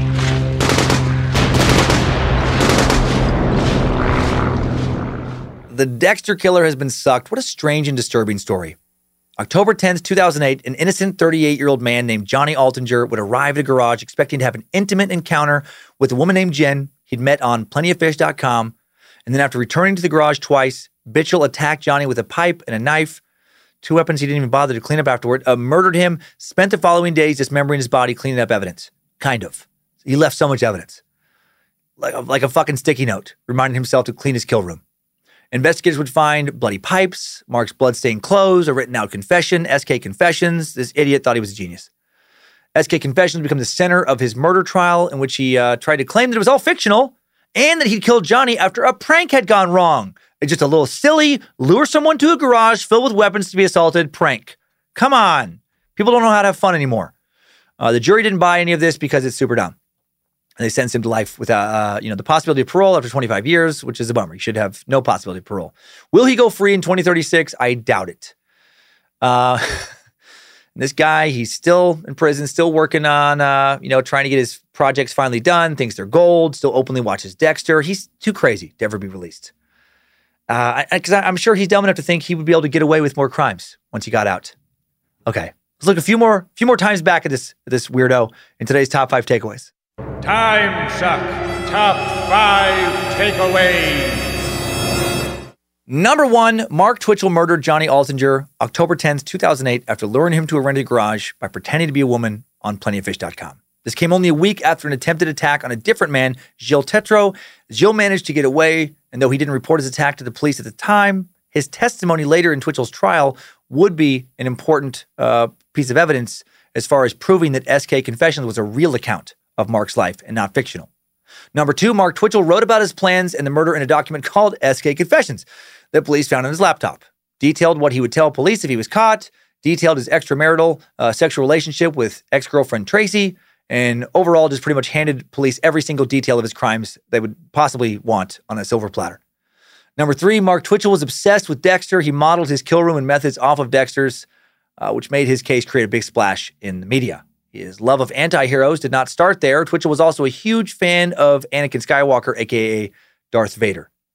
Number four, Mark Twitchell spent thousands of dollars of his money and about $60,000 of others uh, filming a Star Wars prequel fan fiction movie called Secrets of the Rebellion and that shitty little promo Day Players. Uh, the Star Wars was a you know fan fiction movie was never finished thanks to Canadian authorities. It probably never will be. Uh, number five, new info. Randomly, one of murder victim Johnny Altinger's most treasured possessions was a copy of the movie What the Bleep Do We Know? Do you remember when we mentioned that very little known movie on a previous episode? We played a clip actually. It was co written, co directed by Mark Vicente, who would later become deeply involved in the NXIVM cult, Keith Raniere's now defunct cult. Weird little time suck connection there. Just a bit more weirdness to add to this oh so strange story. Time Suck Top 5 Takeaways. Mark Twitchell Bitchell has been sucked. Mark, again, I hope you're listening. I know you can listen to stuff in your prison cell. Good luck trying to finish your shitty movies. I, you know what? On further thought, I actually hope the police do let you finish your movie, just so you can release it uh, and then have the internet fucking destroy it. Uh, thank you to the Bad Magic Productions team for all the help in making Time Suck every week. Uh, Queen of Bad Magic, Lindsay Cummins, Reverend Dr. Joe Paisley, Sophie the Fact Sorceress Evans, running point on this week's research, uh, Bit Elixir for continuously refining the Time Suck app, Logan Art Warlock Keith running badmagicmerch.com, being the visual artist for all things Bad Magic, uh, working on socials with Liz, the Enchantress Hernandez. About time she got a, a new nickname. I forgot she had the nickname Countess for a while, actually. It, it never stuck. Liz uh, runs our Cultly Curious Facebook private page, currently Cultly Curious 2, along with her wonderful All Seeing Eyes moderators. Uh, thank you all for helping curate an online community that means a lot to so many. Thanks also to Beefsteak and the Mod Squad running Discord. You can link to the Timesuck Discord through the Timesuck app. Uh, let's get really goofy and weird next week and talk about clones. Yes, celebrity clone conspiracies is going to be our topic. Clone, clone, clone. Did you know that back in 2010, Disney had Miley Cyrus killed and dumped her remains in the California desert? Wake up! She wouldn't play along and do what she was told, so Roy Disney's undead homicidal corpse put her down. Uh, Miley Cyrus clone conspiracists give two different reasons for Miley being a clone. One is in the months before her accident, Miley leaked some nudes, smoked some uh, salvia, and wrote in a song that she was hot. Gosh dang, to save its brand, to not let her destroy her wholesome image, Disney had her killed, which doesn't make sense because then she went on to do much more risque things. Another possibility is that the then 17 year old was killed for refusing to have sex with various high level Disney execs, had to be killed to keep her quiet. Uh, Megan Fox, Beyonce, Britney Spears. Are you seeing a pattern here? All clones, according to various people online with the IQ of Mark Twitchell. Uh, not all clones, though, are young sex symbol ladies. Some clones have wieners, like Eminem. Mm-hmm. He was obviously cloned in 2005 after the Illuminati had him killed for refusing to join the Illuminati. And there have been other murders followed by clone productions. We're going to look into these claims. And we're also going to look into the real science of cloning and how far it has actually come in next week's Science and Wackadoodle mashup.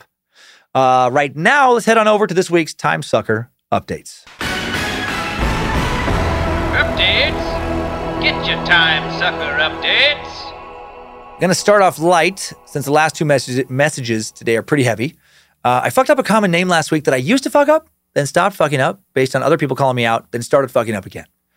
Sweet Sack, Sherry Cortez writes Dear Master Sucker and Pleasure Boy to the great god Nimrod and Lucifina, I have a bone to pick with you. In both last week's episodes of Scared to Death and this week's Time Suck, oh, in both last week's episode of, yeah, Scared to Death and this week's Time Suck, you kept pronouncing uh, Miguel as Miguel. The flipping U is flipping silent. Oh my heck. Every time you mispronounce it, my butthole clenched. I had to stop myself from screaming at my phone and looking like a lunatic in my car. How do you manage to pronounce Eric Von Daniken's name correctly and yet screw up a very common Hispanic name so spectacularly? That is my only thing to add, and I do love all your podcasts. Scared to Death, Is We Dumb, and of course, Time Sucks. Three to five stars, wouldn't change a thing. Keep on sucking. Uh, thanks, Jerry. Fuck. Miguel. I wish I knew why that name keeps giving me problems right? I would also be annoyed, annoyed if I were if I were you. That's like if I kept pronouncing Michael as Mikhail. My friend, have you heard of Mikhail Jordan? He was a great uh, basket basketball player, a great basket basketball player.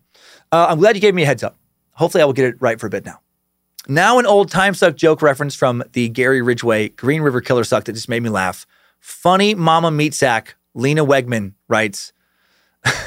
So my daughter was at Walgreens and I texted her to pick up some Mama Ridgway's Clean Wing. She actually looked for it, then texted me back asking what it was. Later on, she just texted me, bruh. Laugh my ass off. I fucking love you, Master Sucker Cummins. I just thought this might brighten up your day, make you laugh as hard as it did me. Keep on sucking and hail Nimrod. Uh, I fucking love you, Lena. I love that she actually looked for a while for Mama Ridgway's Clean Wing at Walgreens. I wish she would have asked a clerk to help her. and I, I, I, can just picture the eye roll, just, ah, bruh, why? Uh, keep having fun with that kid of yours. And uh, our next to last update now compassionate meat sack Andrea Levitt shares information about a young boy who sadly could use our help. She wrote back on August 5th Praise be Master Sucker. I know you guys are all about community outreach in Idaho, and there is a five year old boy that has been missing in Fruitland for over a week now. Being a fellow Idahoan, I was wondering if you could boost this on the podcast to get the word out farther. Hail Nimrod, Bojangles, and Triple M. Thank you, Andrea. Yes, this poor kid's name is Michael Joseph Vaughn, nickname Monkey, went missing from the area near his home in Fruitland, Idaho, July 27th. The city of Fruitland has created a page on their website, fruitland.org, to help locate him. I have a link in the episode description. They have a photo taken of Michael just a month prior to the last time he was seen. When he went missing, he was wearing a light blue Minecraft t-shirt, dark blue or black boxer briefs, green with a green stripe, child size 11 blue flip-flops. Three foot seven inches tall, 50 pounds, blonde hair, blue eyes. If you know anything, email findmichael at fruitland.org or call Fruitland's dispatch 208 642 6006. So hopefully he is found soon. That is, yeah, gut wrenching. Uh, last update, another serious one. Super Sack Hannah Chandler is the kind of friend we should all be lucky enough to have. She writes, Hey Dan, I know this is a long shot, but I was hoping you could give a very special shout out on the show.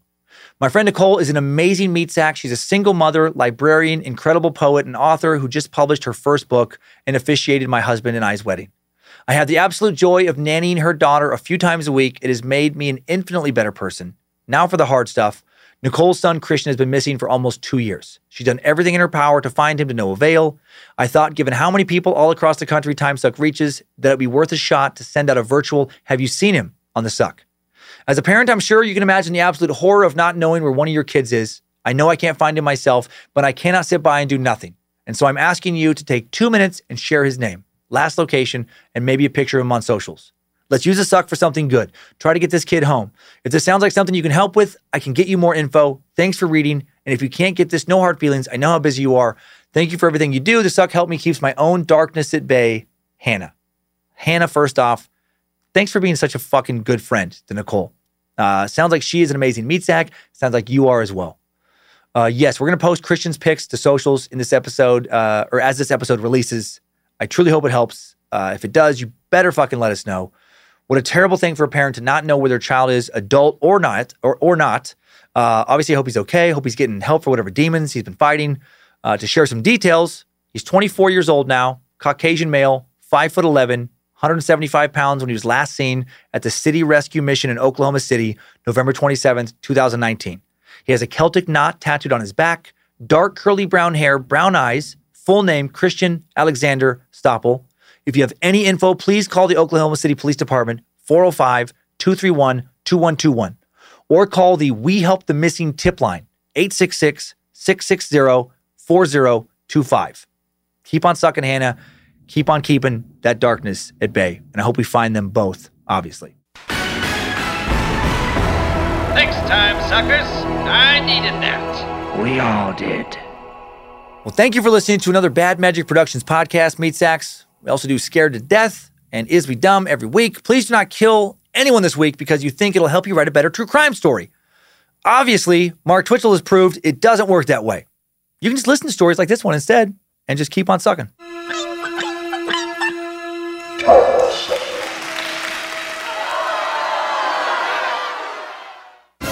All right, time to check these profiles and plenty of fish.